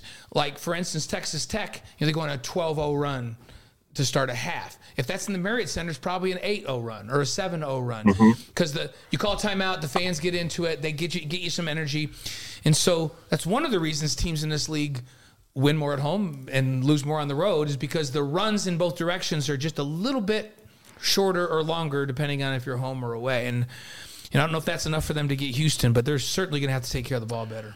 Well, before we do five Yes. questions with Jeff, Mark, do you have any other questions for President Chatman? And I just, I just love Jeff Chatman. I mean, he really is an absolute hero of mine. I was at Provo High across the street and uh, watched him play, and he's just always been so kind and good to me. And is such a great player and a great human and an amazing success in life. And and I've just enjoyed being his friend. I, he went from my hero to being my friend, and uh, and I've listened to him talk. If you ever get a chance, listen to Jeff Chatman give a talk. It's one of the most faith affirming things you'll ever hear, and he's just magnificent. So I don't have a question for him other than say, love him. Thank you, my brother. I love you too, and your family. Your awesome family. Thank you. It's like now we have a, our show's become a love fest. I'm Yeah. not sure where, which way we're supposed to turn on this one. Let's do five ask- questions Yeah, with we'll Jeff do Chatman. five questions, Jeff. You just answer these right off the top of your head. So, your favorite sports movie? Uh, easy. Remember the Titans. There you go. Okay, Um, good one. Yeah, we just, you know what? We just, uh, we just had Ben Bywater, BYU's linebacker, on here, and we always expect those football guys to remember the Titans, and he did um, Forever Strong. Forever Strong, that rugby Highland High School Oh. rugby movie. That's the first time anybody's, and I forgot about that. I need to go see that one again or or watch it on Netflix. So remember the Titans, always a favorite. Your favorite singer or band? The Temptations. Nice. Nice. You want to sing a song for Oh. us? That's that's old school. That's right. That is Jeff old has school. sunshine on a cloudy day. That's all I have to say. Yes. Um, Papa was a Rolling Stone. Yes, he was. Favorite breakfast cereal? Uh, easy. Captain Crunch. Classic. Expect nothing less from a classic guy, Captain Crunch. So how come I have Captain Crunch up in the cupboard, but you never eat breakfast when you're at our house? What's up with that? No, I you know I'm doing that fasting thing. I I intermittent fast. I know he was doing this intermittent me- fasting me, thing. Me and Collinsworth, me and Cal Collinsworth, man, we don't eat till like three or four in the in the evening. I know, I know. I, I said to Jeff, like, what? He's like, don't plan on me for any meal. Like, he's the easiest guest to have, by the way, when he comes because he just never eats. But, but you're looking really good, by the way. You're doing great. Thank you. So he's doing great. A lot of lot of work. So your favorite basket that you ever made at BYU? Um, I, ha- I have to say there was one in Pauley Pavilion. Uh, it was the second half, and they were pressing us. We were ahead, and I caught it on the wing, and I took two dribbles to the free throw line and shot it up over Greg Foster. I don't know if you guys remember. Yeah, He a great play for the Jazz. Yeah. and um and I remember after that shot, I thought it was pretty cool. And there was like a break or something, timeout, and coach, you know, Coach Reed love him to death. In fact, I named my son Jordan after Coach Reed. Right. Yeah. That Jordan's middle name is Reed. We're that close, but you know, he he didn't give a lot of compliments, right, Mark? Very, very few. Very few. yeah, he he he he expected us to be great, Yeah. and that made me even better. But anyway, he pulled me to the side and he told me, he said, that was one of the biggest time plays I've ever seen. That's a you're a big time player, chat. And I was like, I I was like done. Coach Reed gave me a compliment. I love it. So against awesome. UCLA and over the top of Greg Foster. That's great because Greg's a Yes. seven footer, isn't he? Seven Oh, it's seven terrific. footer. Yeah, Yeah. great player too. Really had some athletic. great big man in the late 80s. Yeah. All yeah. right, number five. Here's the last one. Your, your favorite piece of advice that anyone's ever given you? Oh my oh my goodness. Advice. Oh, so so many life lessons. Yeah, dude. Yeah, and it's hard to make you like just on the spot pick out one. We like to come at you like but that. we're We coming like at to you come with at a tough you. one. Your favorite bit of advice ever given? Okay. Here, here's my favorite. Changed everything for me. Okay. You should get baptized in the Church of Jesus Christ of Latter Day Saints. And who That's gave who, who gave you that advice? The first one. Who who didn't give it to me? I got to BYU, man. I was giving that advice every day. I'm like, oh, please stop telling me that. Who was who got was I didn't, baptized just I to didn't, shut people up? I didn't up. believe it. And then finally I got baptized and I was like, oh my gosh, all those people who are trying to get me baptized were, were right. And that's and that has changed everything for me. Absolutely everything. Now, Jeff, I was at a baptism the other day of a little kid, and uh, the fonts aren't the biggest. So how did uh, how did how did they get you under the water? Very good. Uh, in fact, I almost drowned. the, the the guy who who I don't first of all, I don't know how to swim. Yeah. Eh, Okay. Okay. Second of all, the guy who who baptized me name was Waskar Cruz. Blaine, do you ever meet Cruz? Yeah, I met Cruz. Do you, what about you, Mark? No. You know, remember he's he's about five. Oh, wait. eight, Yeah, he's not big. You would play uh, pickup ball, right? Yeah. Yeah, yeah. Yes. Yeah. yeah. And uh, and he put me under the water. He couldn't get me up. Yeah. and we and we he had we had to do it twice. Yeah, because Jeff's arm was hanging out. Like, he, and here's the thing, like Maybe you just th- needed that it whole twice, thing. You're more buoyant in water, um, is overcome by the logistics of s- that length of a human being under the water and that small of a guy trying to pull him back out. Just didn't work. I'll tell you a funny Yeah, story. it, it, it didn't work at all. A funny story. A, a friend of mine was got baptized. He was eighty, and his grandson baptized him, and uh, and uh, it was an awesome experience. But as they went down in the water, the grandson didn't give uh his grandpa um, or great grandpa enough room, and so he smacked his head against the railing and split it open. And um, but then he got down and got back up, and and um, Bill was so good about it. He said, "You know, I probably deserved that. I should have been baptized a long time ago." And I forgot that Jeff. What an I- awesome story. I forgot Oh, yeah. that Jeff didn't swim. We, we went up to the boulders to Boulder Mountain to fish one time. Remember Jeff that trip? Yeah. And uh, Yeah. and and it's, it's pretty remote. And I remember Jeff saying, uh, "There's no like showers or anything up here." I'm like, "No, no, we go in the lake. Like we'll take a bar of soap into the lake." He's like, "No, bro, I don't swim. Like I'm not getting in the lake." I'm like, "No, we're just gonna stand in there. Like, what if I float out there?" I'm like, "I will swim out. I will swim out and get you."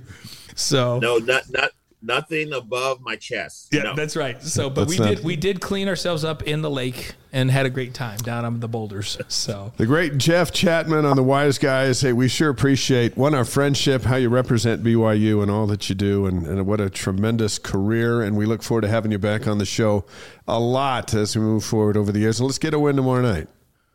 You got it. Thank you. Love you guys and go Cougs. thanks, Jeff. Thanks, Jeff. See you, brother. Jeff Chatman, how about that? And he's six six. He played so much bigger than six six. Well, because he's Jeff's got a seven seven two or seven three wingspan. Yeah. And Jeff also came with a 39 and a half inch vertical jump. So when you have a seven two or seven three wingspan and you jump almost 40 inches, you play like you're over seven feet tall. Is he like a Foose without the jump shot? Yeah. Is that a fair He, assessment? he's more explosive than Foose. Foose is stronger. Like Jeff and I were actually comparing. With Jeff was sitting next to me, and he's like he's stronger in his lower body, so he has more of an ability to like post somebody up. And I go, and and Foose did a drop step and dunked it right handed, and I go, oh, and and then I said, but he, like on that one. You would like taking the ball back, scratched your shoulder blades with it, and thrown it down two hands and hung on the rim, and then got in the guy's face, right? And he goes, oh yeah, you know I would have done that. And then he goes, he's not quite as explosive as me. so, so Jeff could get off the floor. I mean, Foose is pretty explosive for how big he is. So, so even Jeff would say Foose is a little stronger in the lower body, so he can muscle you a little bit more. Jeff was a more skilled shooter, and Jeff is unbelievably explosive. He, he would elevate and just player. throw it down two hands on. great people's player on a great Yeah. team that uh, that Gene Bartow thought was was the number one team in the country. I'm, I'm so happy that Mark like He doesn't have his shoes on either, just like me. So people can't. See, I always like. yeah, but at least he's got socks on. I don't. I Follow don't. the rules here. I've Thanks never for worn like using decorum. people always people have asked because they can see see right now in the shot they can see my feet. Show them what you got on. Mark's got some cool I got socks. see? some uh, Toronto Yeah, Blue good. Jays. so Blue we're Jay very socks. relaxed on this show. And see, Dave's got some cool socks on today. Yeah. No, if you're on the podcast, you're really missing out. Nobody wears shoes on this show, just so you know. Ever. That's how relaxed we are. Mark Durrant's in his 26th year working as a basketball analyst for BYU Radio with Greg Wrubell. Played for the Cougars between 89 and 95 with a two year church mission in between. And he's been with us as we finished up with Jeff Chatman. And now we can get serious. Are you ready to get serious? Yeah, bring it on. I mean, your wife's right here like and she's ready to get serious. Let's get right down to the. Let's talk about some observations through the first five Big 12 games. BYU's two and three. Uh, the BYU offense. Give us your observation on what you've what you've learned about them. Good, bad, indifferent, whichever. What what comes to mind? Uh, well, in the first half, they looked like me when I was 20. In the second half, they look like me now. and uh, that's not.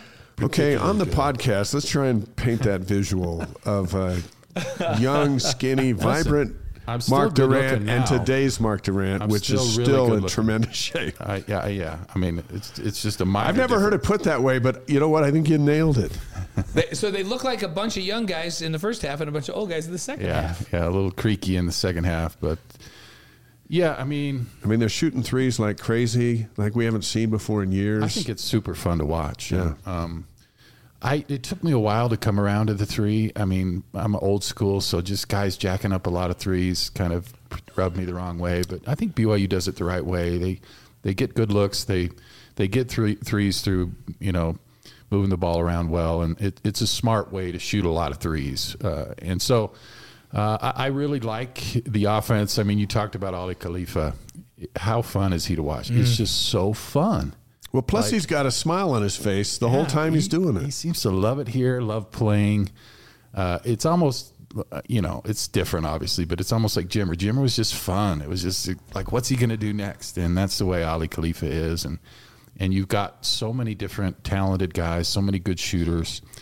Uh, yeah, we talk a lot about conference play in the second halves, and rightly so. I mean, that's what we're talking about. But the, uh, most of the time, it is a relentless, high-powered, effective, beautiful thing to watch. Watching those guys play, and I think that's the frustrating thing is that there's just been a couple times where that has gone out the window, and you're like, oh, because if you think about it, you know they could be five and zero in conference seasons. They've had basically double-digit leads in the second half of every game they've played in Right. the conference, and you know you just hope this season doesn't become a well they were really good what if type season but if they can actually you know really do something i think they've got the guys to do it and it's fun and it's exciting What, what about on the defensive side? Dave and I called the first. How many games did we call to start the season? Like twelve. 11 or so. Yeah, eleven or twelve. And we we were taken back by what seemed to be a renewed interest and effort on the defensive side. Now the games we've been doing pre and post games for, and watching the announcers from ESPN. That's a common thing. People are giving BYU a lot of credit for defense. You're there every game, courtside. Are you buying it? Is this defense that much better? Are they really playing that good defensively?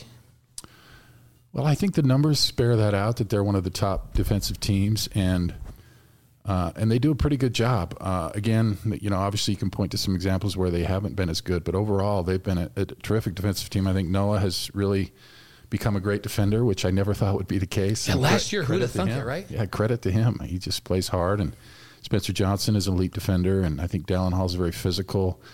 Um, it would be nice to have more of a rim protector. Although Aly Khalifa, he doesn't move well. He's not a great jumper, but I think he's pretty effective. He's a big body. It's hard to move him. He gets some block shots. So I think they're a terrific defensive team. Uh, they have some vulnerabilities I think that are exploited in some of these conference games where they teams just say it's almost like in football. I'm going to make a football analogy playing because love you, it. because you call basketball games. So I feel You like can do I it. have the- I, I, I'm Do very whatever you comfortable want. with this. I'm very You can comfortable. Do whatever with you want. It's just that the- you know a lot of times uh, the offensive line you'll have a, a real size and, and weight advantage, and but early in the game the other team they're excited they they get after it and they're able to stop the run. But if you keep going to it and eventually you wear them down and then you start to pick up in the fourth quarter you're getting big gains and I think teams are doing that a little bit to BYU basketball. They just keep pounding it and keep and, and BYU just gets worn out or the the adjustments the other teams make are, are effective, and they're able to get to the rim, and, and it just it, it's just hard to maintain that all game long, especially with the injuries like we talked about. But certainly something that needs to be addressed. Glenn on the live stream from the Philippines said that uh, uh, Jimmer had, had referenced maybe press out of halftime just to get the juices going defensively, uh, as to somehow to tweak the defense, maybe just get everyone alive coming out of the locker room, uh, some kind of a some kind of a, a, a change up there. Uh, this staff, uh, and we talked about offense, defense. Now let's talk about the coaching staff. I think to their credit, they they went through this entire change of how they've done things the last two years to how they're doing things with this roster um, this year, and then they've stuck with it. The freedom of the three, the transition back and forth, the defense has been changed and much better. wedge rebounding This is not a you know, fifth place team in the WCC this year, and to credit to the coaching staff because it's mostly the same guys. Yeah, I do credit them. I think doing the same thing over and over uh, would not.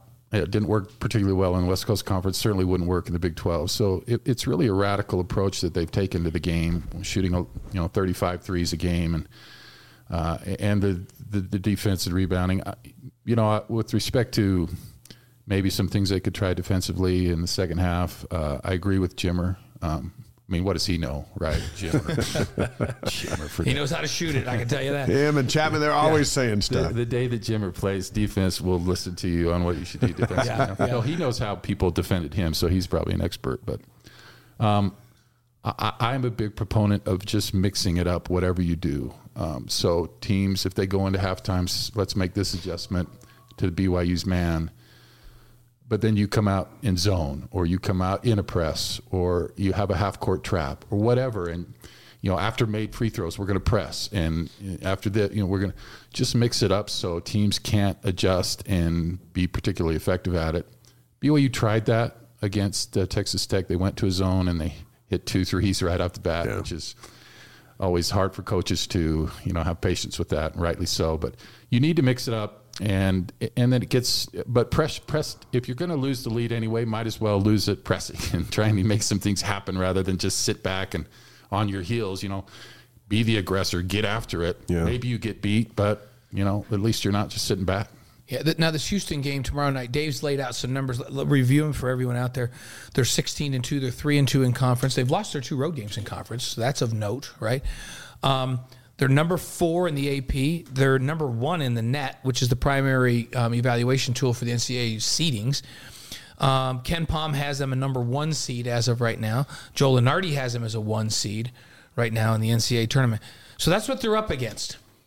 So what do you do to to kind of offset some of the advantages that you Come on, said? Coach we, we, we know we know, Coach, that they're they're a phenomenal defensive team. They're not a lights out offensive team, but they're phenomenal defensively. So what do you do? Well, it would be nice to have uh, TJ Haws back. He he was a game winner against Houston. Okay, down that that's there's an option. I got to hug There's him an option we that can't shot. do.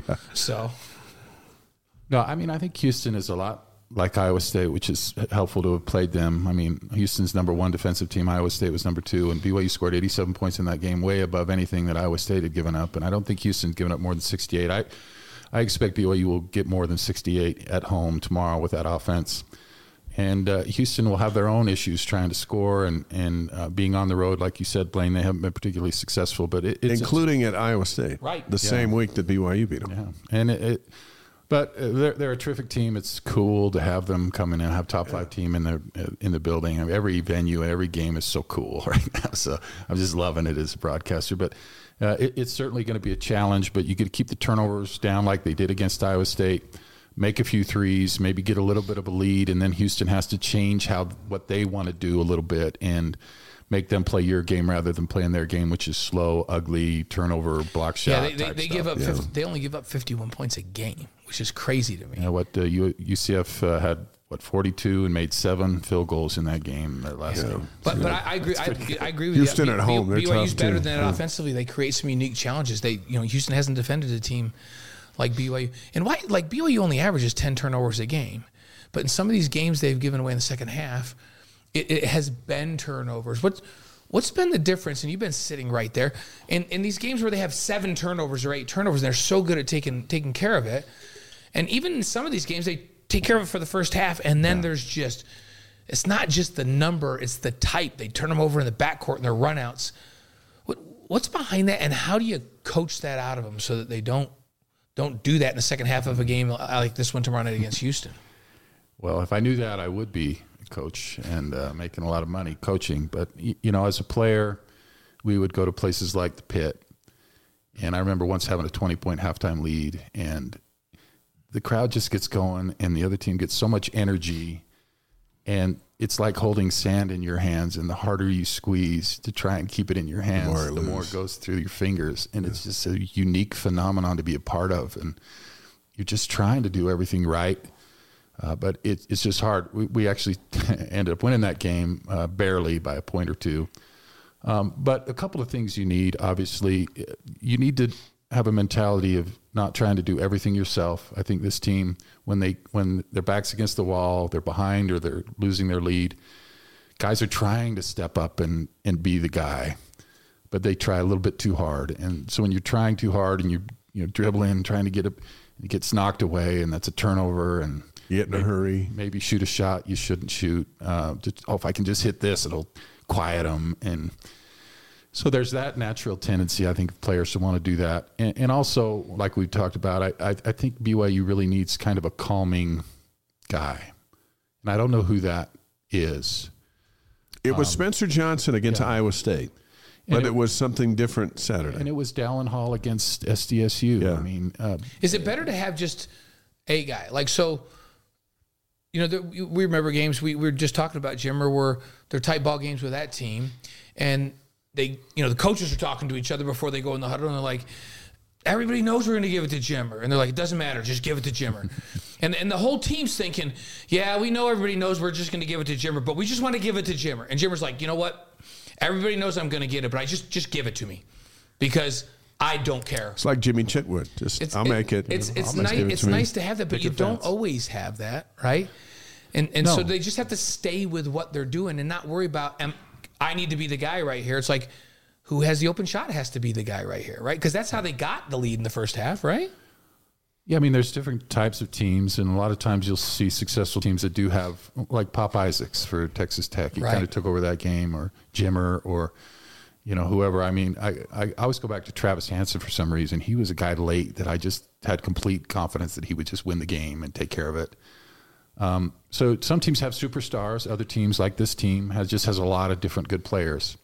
And I'm not saying you have to have one or the other, but it makes it harder, I think, at the end of the game when you have a lot of good players as to who is going to step up and and make the plays for you. It doesn't have to be one guy necessarily, but I think there's comfort in knowing on, on a team if we're in a tight situation, we're going to run this play and this guy's going to get it and he's going to score for us. And I, and I think there's a little bit of doubt as to who that would be for this team. And like I said, guys are trying, and you know it's it's a hard thing to do. I certainly wasn't that player.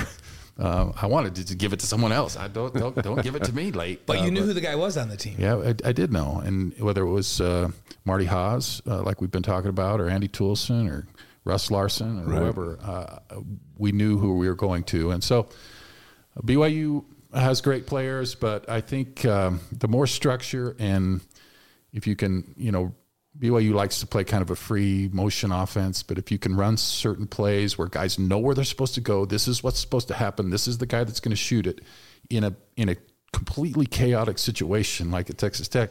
It gives you some structure and gives you some peace, even if you don't have a particular guy that can, can bring that to you.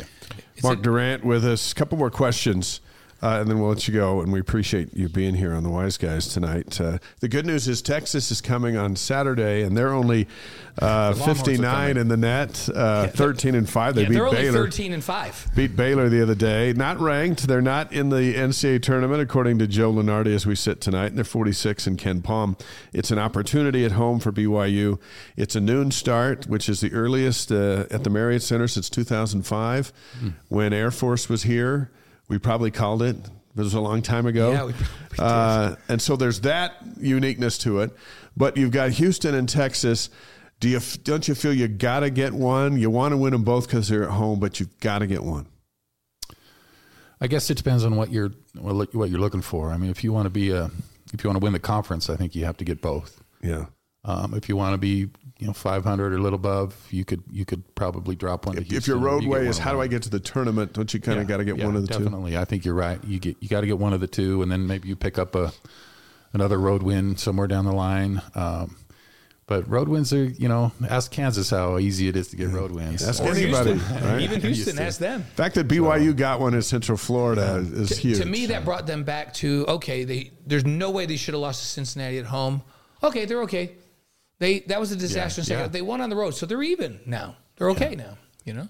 Yeah, it's like a tennis match. You know, you lose one, you win one. You lose Yeah, one, you that's win right. one. Well, I But- gave up. and- I gave and- up my service, but but I just got a break myself. So And now even okay. even when you think uh, like West Virginia, that's going to be one you're going to get, and then they beat Kansas. Yeah. It's like, mm, every team in this league is good at home, right? yeah, hey, look, So- we were thinking Central Florida would be one of those. Yeah. And then they beat, uh, who they beat just before BYU, Kansas. Kansas. Yeah. Where Yeah. we're like, okay, we got to rethink that. Then Yeah, they got, it's they got whoa. another one after that. Yeah. I can't remember.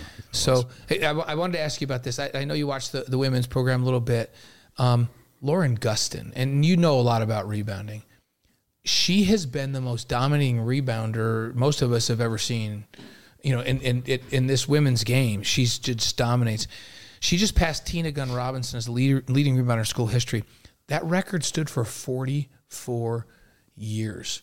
What, what, what do you think about Lauren Gustin and her game? Because she's not a monster size wise. No.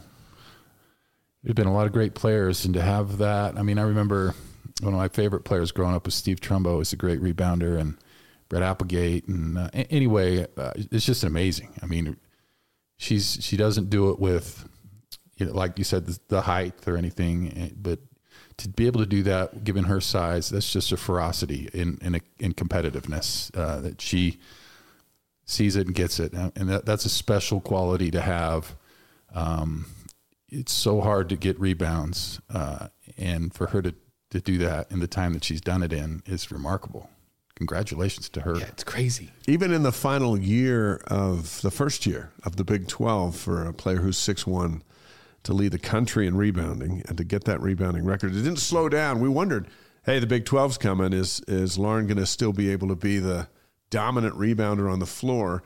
And she still is. She had 17 points and 15 rebounds, I think it was on Saturday. She has these absurd stat lines. She gets like 20 plus rebounds like it's falling out of bed, and it, it's not easy. And uh, for her to do that so consistently against, like you said, even better competition is remarkable. We we called uh, we've called a lot of the women's tournaments um, over the last several years in WCC, and we're doing a tournament game. I don't know if it was last year or the year before. And I looked down and I and I and, I, in my head I'm thinking, has Lauren Gustin gotten every rebound in this entire game? and and it was the first half, and she had like 12 boards. Nobody else had a board. The other team had one. And I'm like, she is going to get every rebound in this game. It's like, it was crazy. And she goes on runs like that where she gets two offensive boards and then, you know, and a putback. Um, and then, and then cleans the defensive glass on the other end and then comes down to make a shot and she gets another defensive board. Then she gets another offensive board and they get a make. And I'm thinking, she's dominating the glass by just rebounding. And it's funny that some of the best rebounders all time have have been people you'd look at and you just say, no, uh, not that guy, Dennis Rodman or whoever you want to Charles talk about, Barkley. Charles Barkley. But there's a certain level of genius. You talk about Aly Khalifa's passing, but there's a certain level of genius in great rebounders, just understanding the game, where the ball is going to go, what the probability is a ball is going to go there, and get, getting yourself there. And I mean, it, there's a level of she she works super hard, and there's this ferocity, like I said, but she's a genius too. To, to be able to like rebound like that, there's a, a level of genius. On a game day tomorrow, like a big game that it is, um, does your wife then give you a milkshake, uh, maybe a shoulder rub, and then just pretty much the day off as day off as you prepare mentally to call the game? Is that how, is that what happens at the Durrants? Unlike Blaine and Jeff, Marilee's the lucky one to have me. She's outkicked her I, coverage. I was waiting for this. So, so she she works hard to keep me happy because uh, I'm a catch. Marilee, you'll be on the show uh, next time, and Yes. we'll be able to verify. We, we get, we're going to have to bring you on and have here. a That's- discussion that's a about lot- this lot topic. of things wife being said the last few minutes. She's actually so uh, unbelievably remarkable, and, and she's a huge BYU fan. Yes, she is. I know that. She wants me to talk a lot about basketball after the games. I'm like, I just talked for four hours.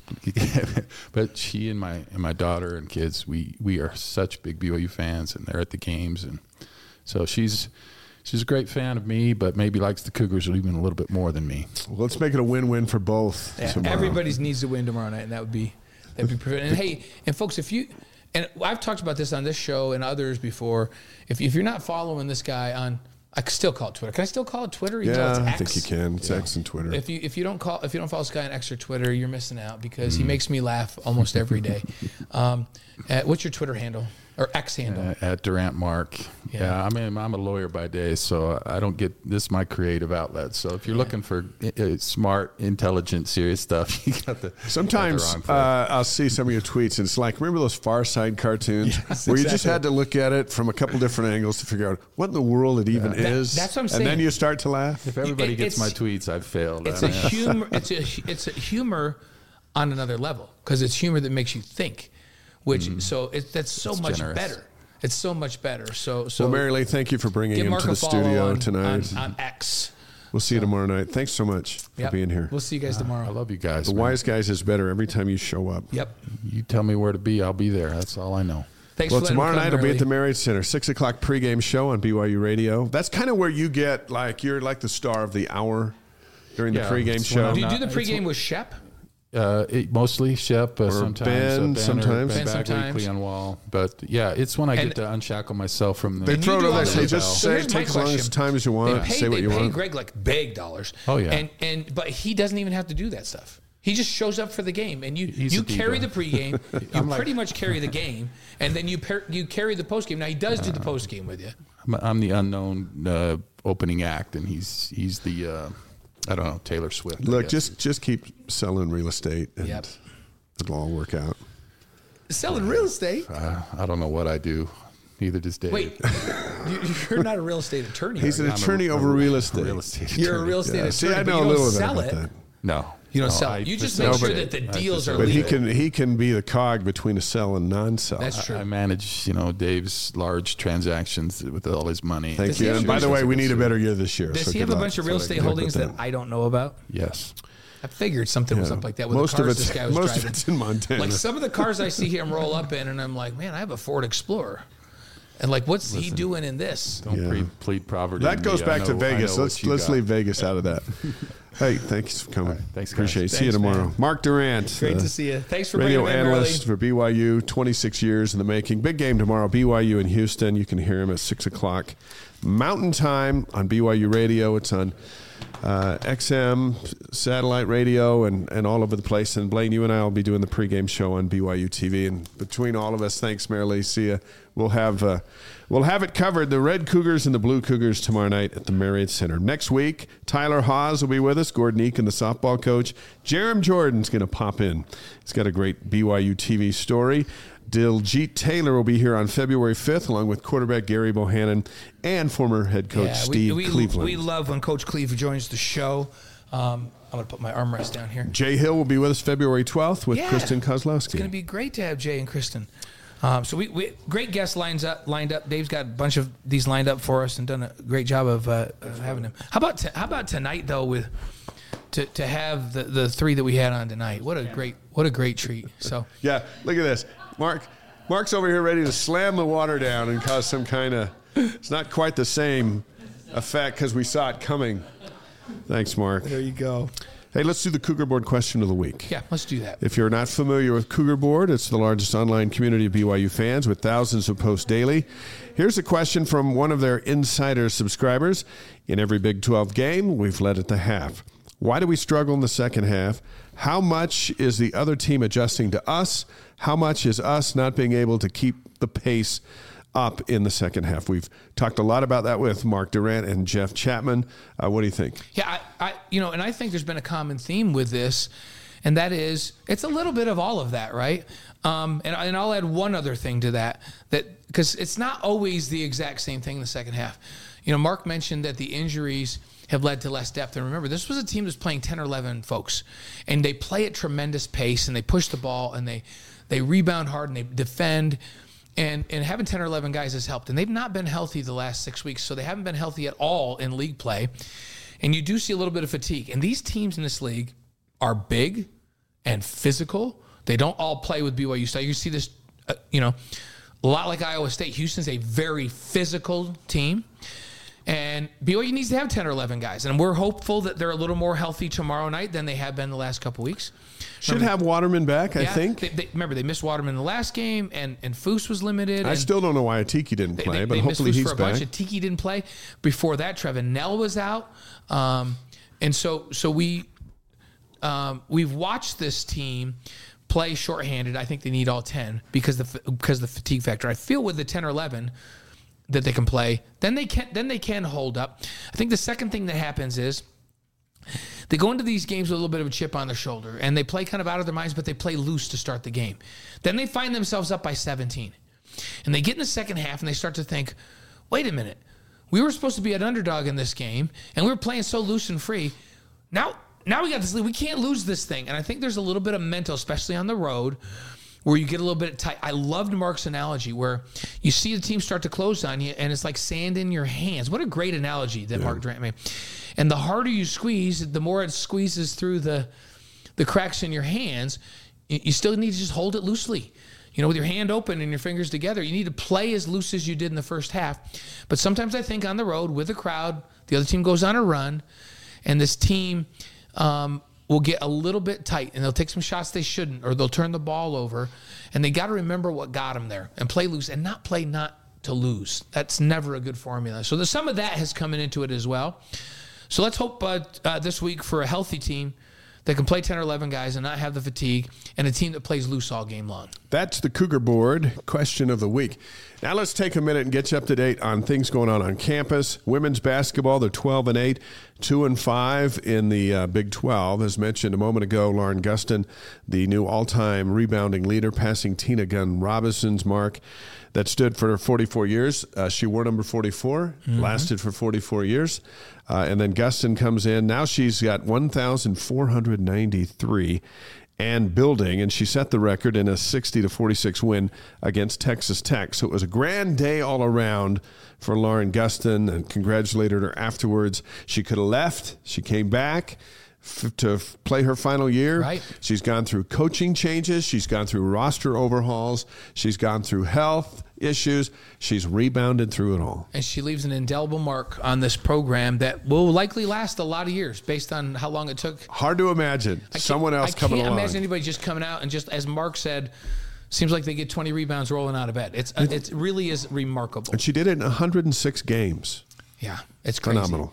Crazy, crazy. Congratulations to Lauren. Oh, and by the way, they're going to celebrate this Saturday at number four Kansas State. right. Uh, And- that's and- at three Mountain ESPN Plus BYU Radio. This team at 12 and 8 is a little bit of a surprise, I think. Everybody thought they're so young on the guard line. These guards are talent. 12 and 8, I think, is they're in a good spot right now. Yeah, they had a great preseason.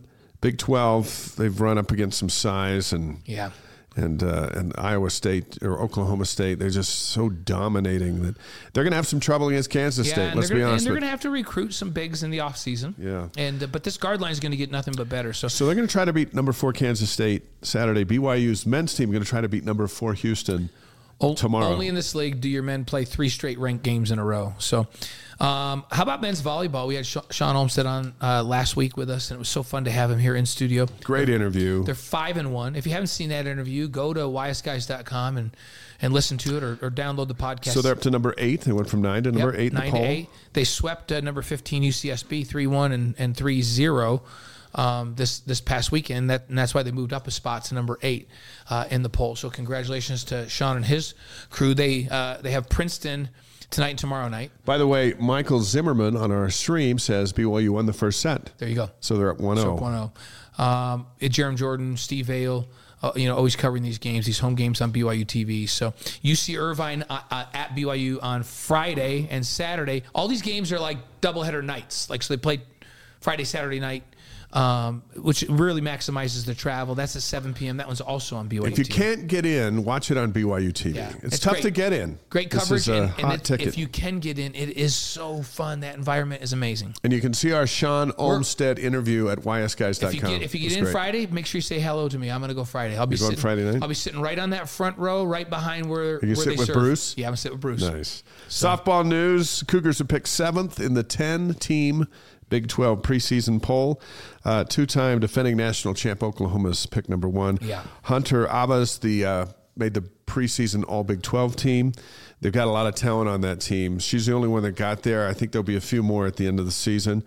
Uh, the season begins February 6th against Missouri, Kansas City in Hawaii. And Manoa, I'd be I'd love to go do that. Gordon Eakin, the head coach, is going to be on Wise Guys next week. Yep, he'll he'll fill us in on what he's got, and you know what? I know what he's going to tell us. They're going to be better than that in the league. He, he he's not afraid to say it.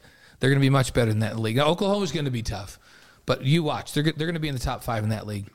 Um, how about Cougars in the NFL and how they did this? Like this was a big long list all season long, but we're down to the Down to the Final Four. last few. We're down to the final four, right?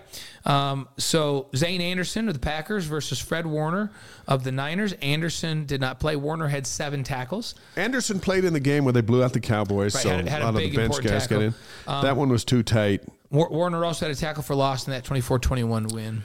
Yeah, the 49ers were lucky to get out of that one. Yeah, this is going to be an interesting matchup now because the Lions. How can the Lions be good? I don't know, but, But they are, and they're really good on D. They got receivers, running backs, defense. And, and I keep saying every week, look, quarterback that everybody said was a giant bust, and he goes to a different team and and has some players around him, and now Jared Goff is one of the best quarterbacks in the league.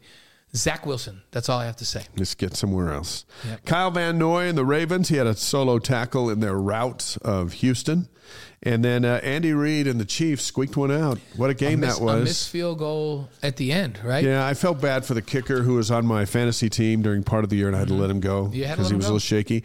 Uh, and before he made the kick, we were watching as a family. I go, you know, he's been a little shaky this year.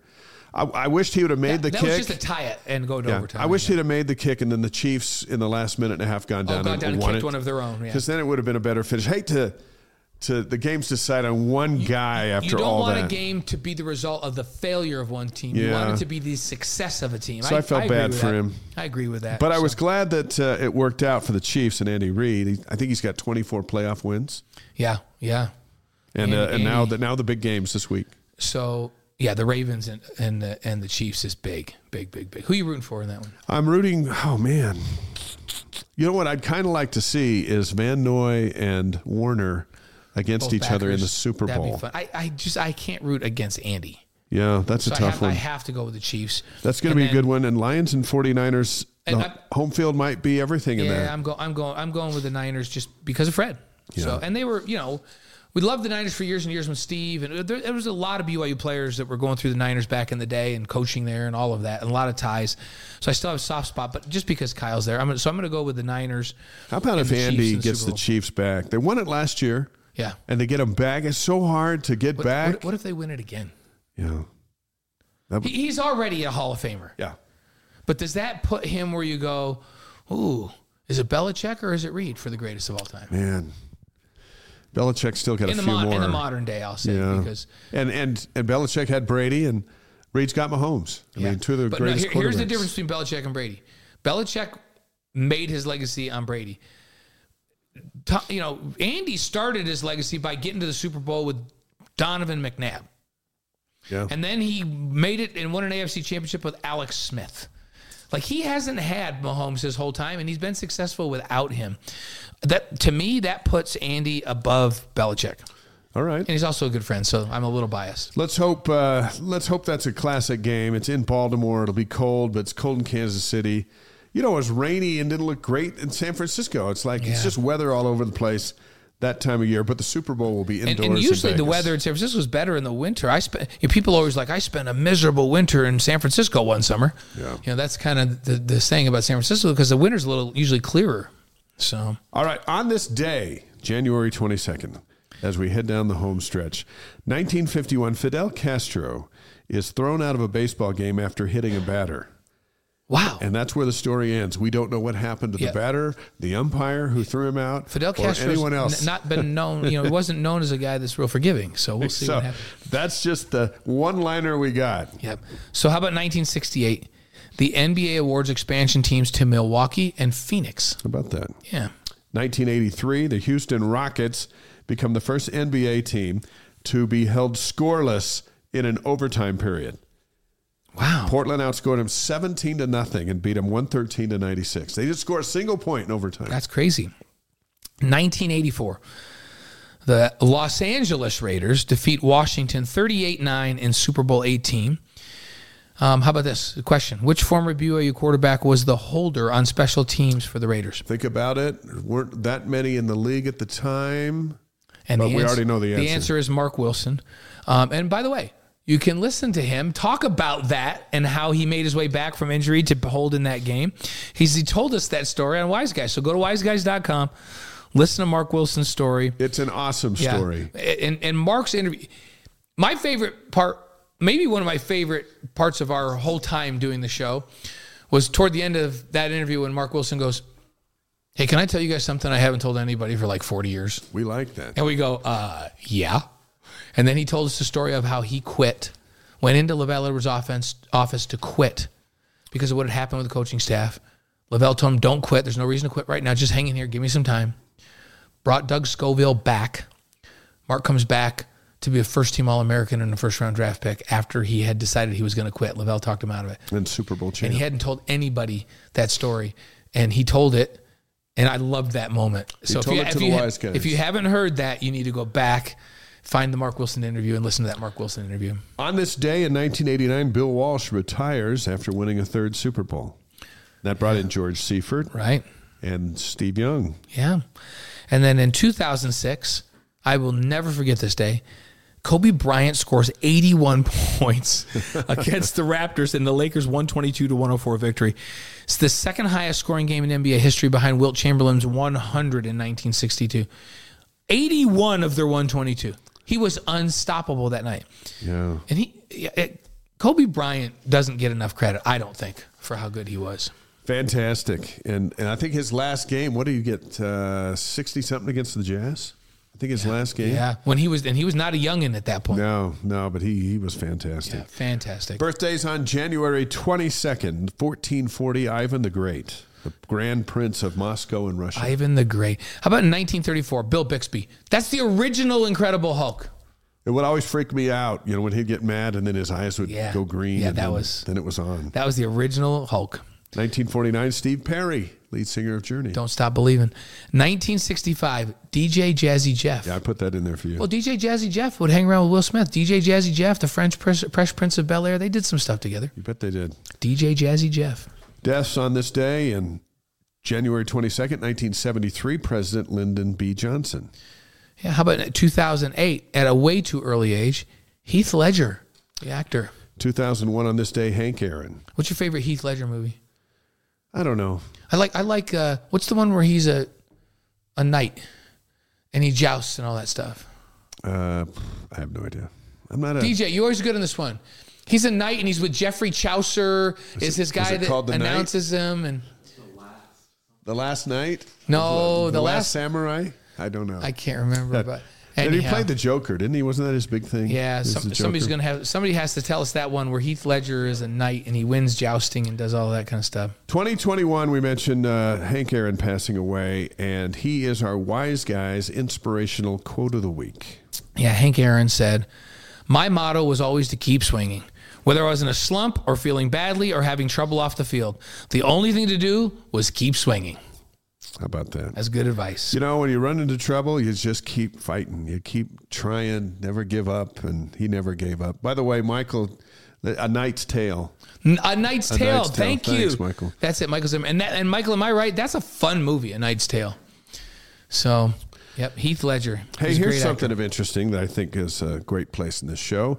The USA top baby names of 2023, according to at Baby Names, um, Baby Name Sunday. Yeah. Okay. The boys, the number one boy name in 2023 was Noah, Mm-hmm. not Blaine or Dave. In fact, we didn't even make the top 30 losing out to names like Maverick, Asher, Mohammed, and Luca. Yeah, I, I don't know that Blaine. Dave's probably been in the top ten at some point, but I, I think think, it had a nice run. I don't think the Blaine's ever had a run. It's a little new. We're not even in the top 30. They're running out of people Yeah. named now, Dave now the, and Blaine. the girls' top name for 2023 was Olivia. Yeah, that makes sense. Yeah, There's a lot of Olivias. a lot of Olivias. I just like the question is when the name's Olivia, do you call her Liv? Do you call her Olive? Do you call her Liv? What do you do? I don't know. You know, Whatever you do, you, whatever you say, then you look at her mother real fast. And if you're getting the look of death, that's not That's the name not the you go with. Mo- I, I know a bunch of Olivias, and they most of them go by Liv. When is the last time you've been at a baby blessing when the baby boy is named Dave or Blaine? No, Dave had a run in the old days, Yeah, but not not lately. I, they We're running out of them. know, and Blaine's never had a run. In, that, in my life, there's you and my uncle Blaine. Those are the two Blaines. Yeah, he's the only other Blaine I know. no, I've known a couple others. So All right, so there you go. A special thanks to Ben Bywater. It was a fantastic interview. Jeff Chatman and Mark Durrant. It was we hit the trifecta tonight. what a great night! To two basketball legends and and uh, and Ben Bywater, who do not be surprised if Ben Bywater is a leading tackler on this BYU defense Wish again next year. health. I hope we can Yeah, go we just- all 13 games. Such a such a good representative of BYU and such a good guy. Let's let's hope for health for Ben Bywater this fall. We're running out three more guests next week. Tyler Haws, the all-time leading scorer at BYU. Gordon Eakin, the softball coach, and Jarom Jordan. They'll all be with us next week. Uh, my book, C is for Cougar, is a great gift for birthday or any other particular reason. It's at DeseretBook.com, Amazon, and Seagull Books. And we, there it is right there. Uh, and you can find it. It wasn't a holiday book. It just came out in the holidays. It's a 12-month a year. Any Daves book. any Daves in there? Uh, just the one on the cover. Okay. And, And there's no. Blaines. There's no Blaines. It would. Uh, it was going to be, uh, but then uh, Eldon Fortie beat you out. Yeah, on the, on the. F page. And that's I was going to put it on there, but then I thought everyone would go. He only put it on there because he broadcast. because that's his guy. together." And then and then and plus Eldon's a good friend and when your nickname's the Phantom, you got to make You have to be in the book if it's the Phantom. Tomorrow night, Blaine and I will see you at six o'clock Mountain Time on BYU TV and ESPN Plus. We'll count you down to tip off between uh, number twenty-one BYU and number four Houston. How do you feel about that game? I actually feel good about it because I feel like the Iowa State game prepared BYU for this game. Iowa State it was a nails defensive basketball team. BYU really got them on their heels early in that game and kept them on their heels. And, and Iowa State had a hard time adjusting because they had a hard time keeping up with BYU. I, I feel like if BYU plays loose, they have a chance to do that tomorrow night. I, I like the matchup. It's fun. We love when our live streamers say great show and good night. Thanks, Linda. Our podcast will be up tomorrow. Look for it. Share it with your friends. We'll see you tomorrow night on BYU TV and next week. Yeah, we'll be here. Next week will be the night before the Big 12 schedule release. Maybe um, they'll float us a Maybe, few maybe we'll get a little early announcement. some We'll see. inside stuff. So we'll see. We'll see you tomorrow night and Saturday for the Texas game. So Thanks, everybody. see ya.